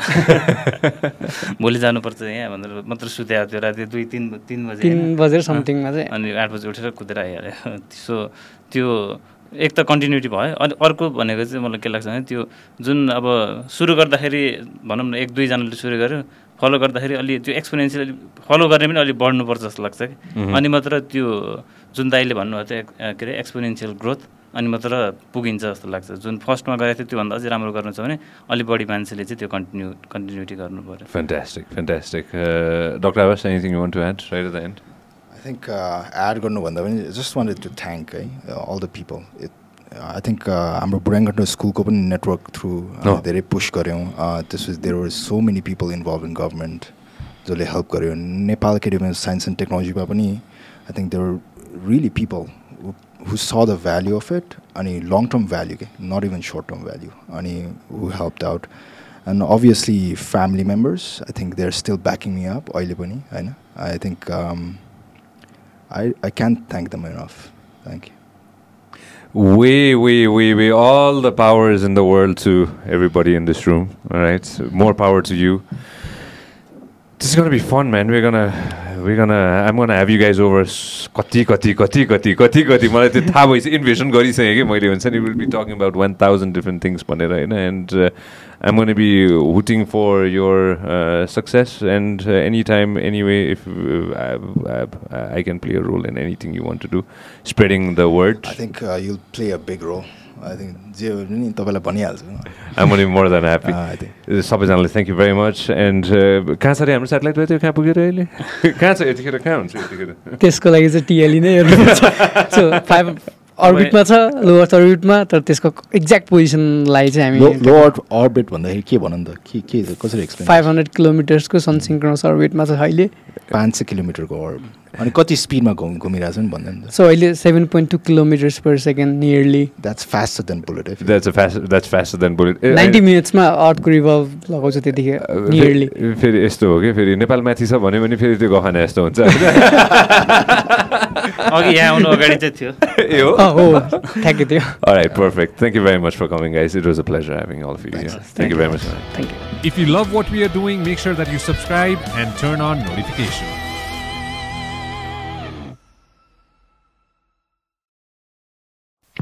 This program is brought to you by Vyas Studios.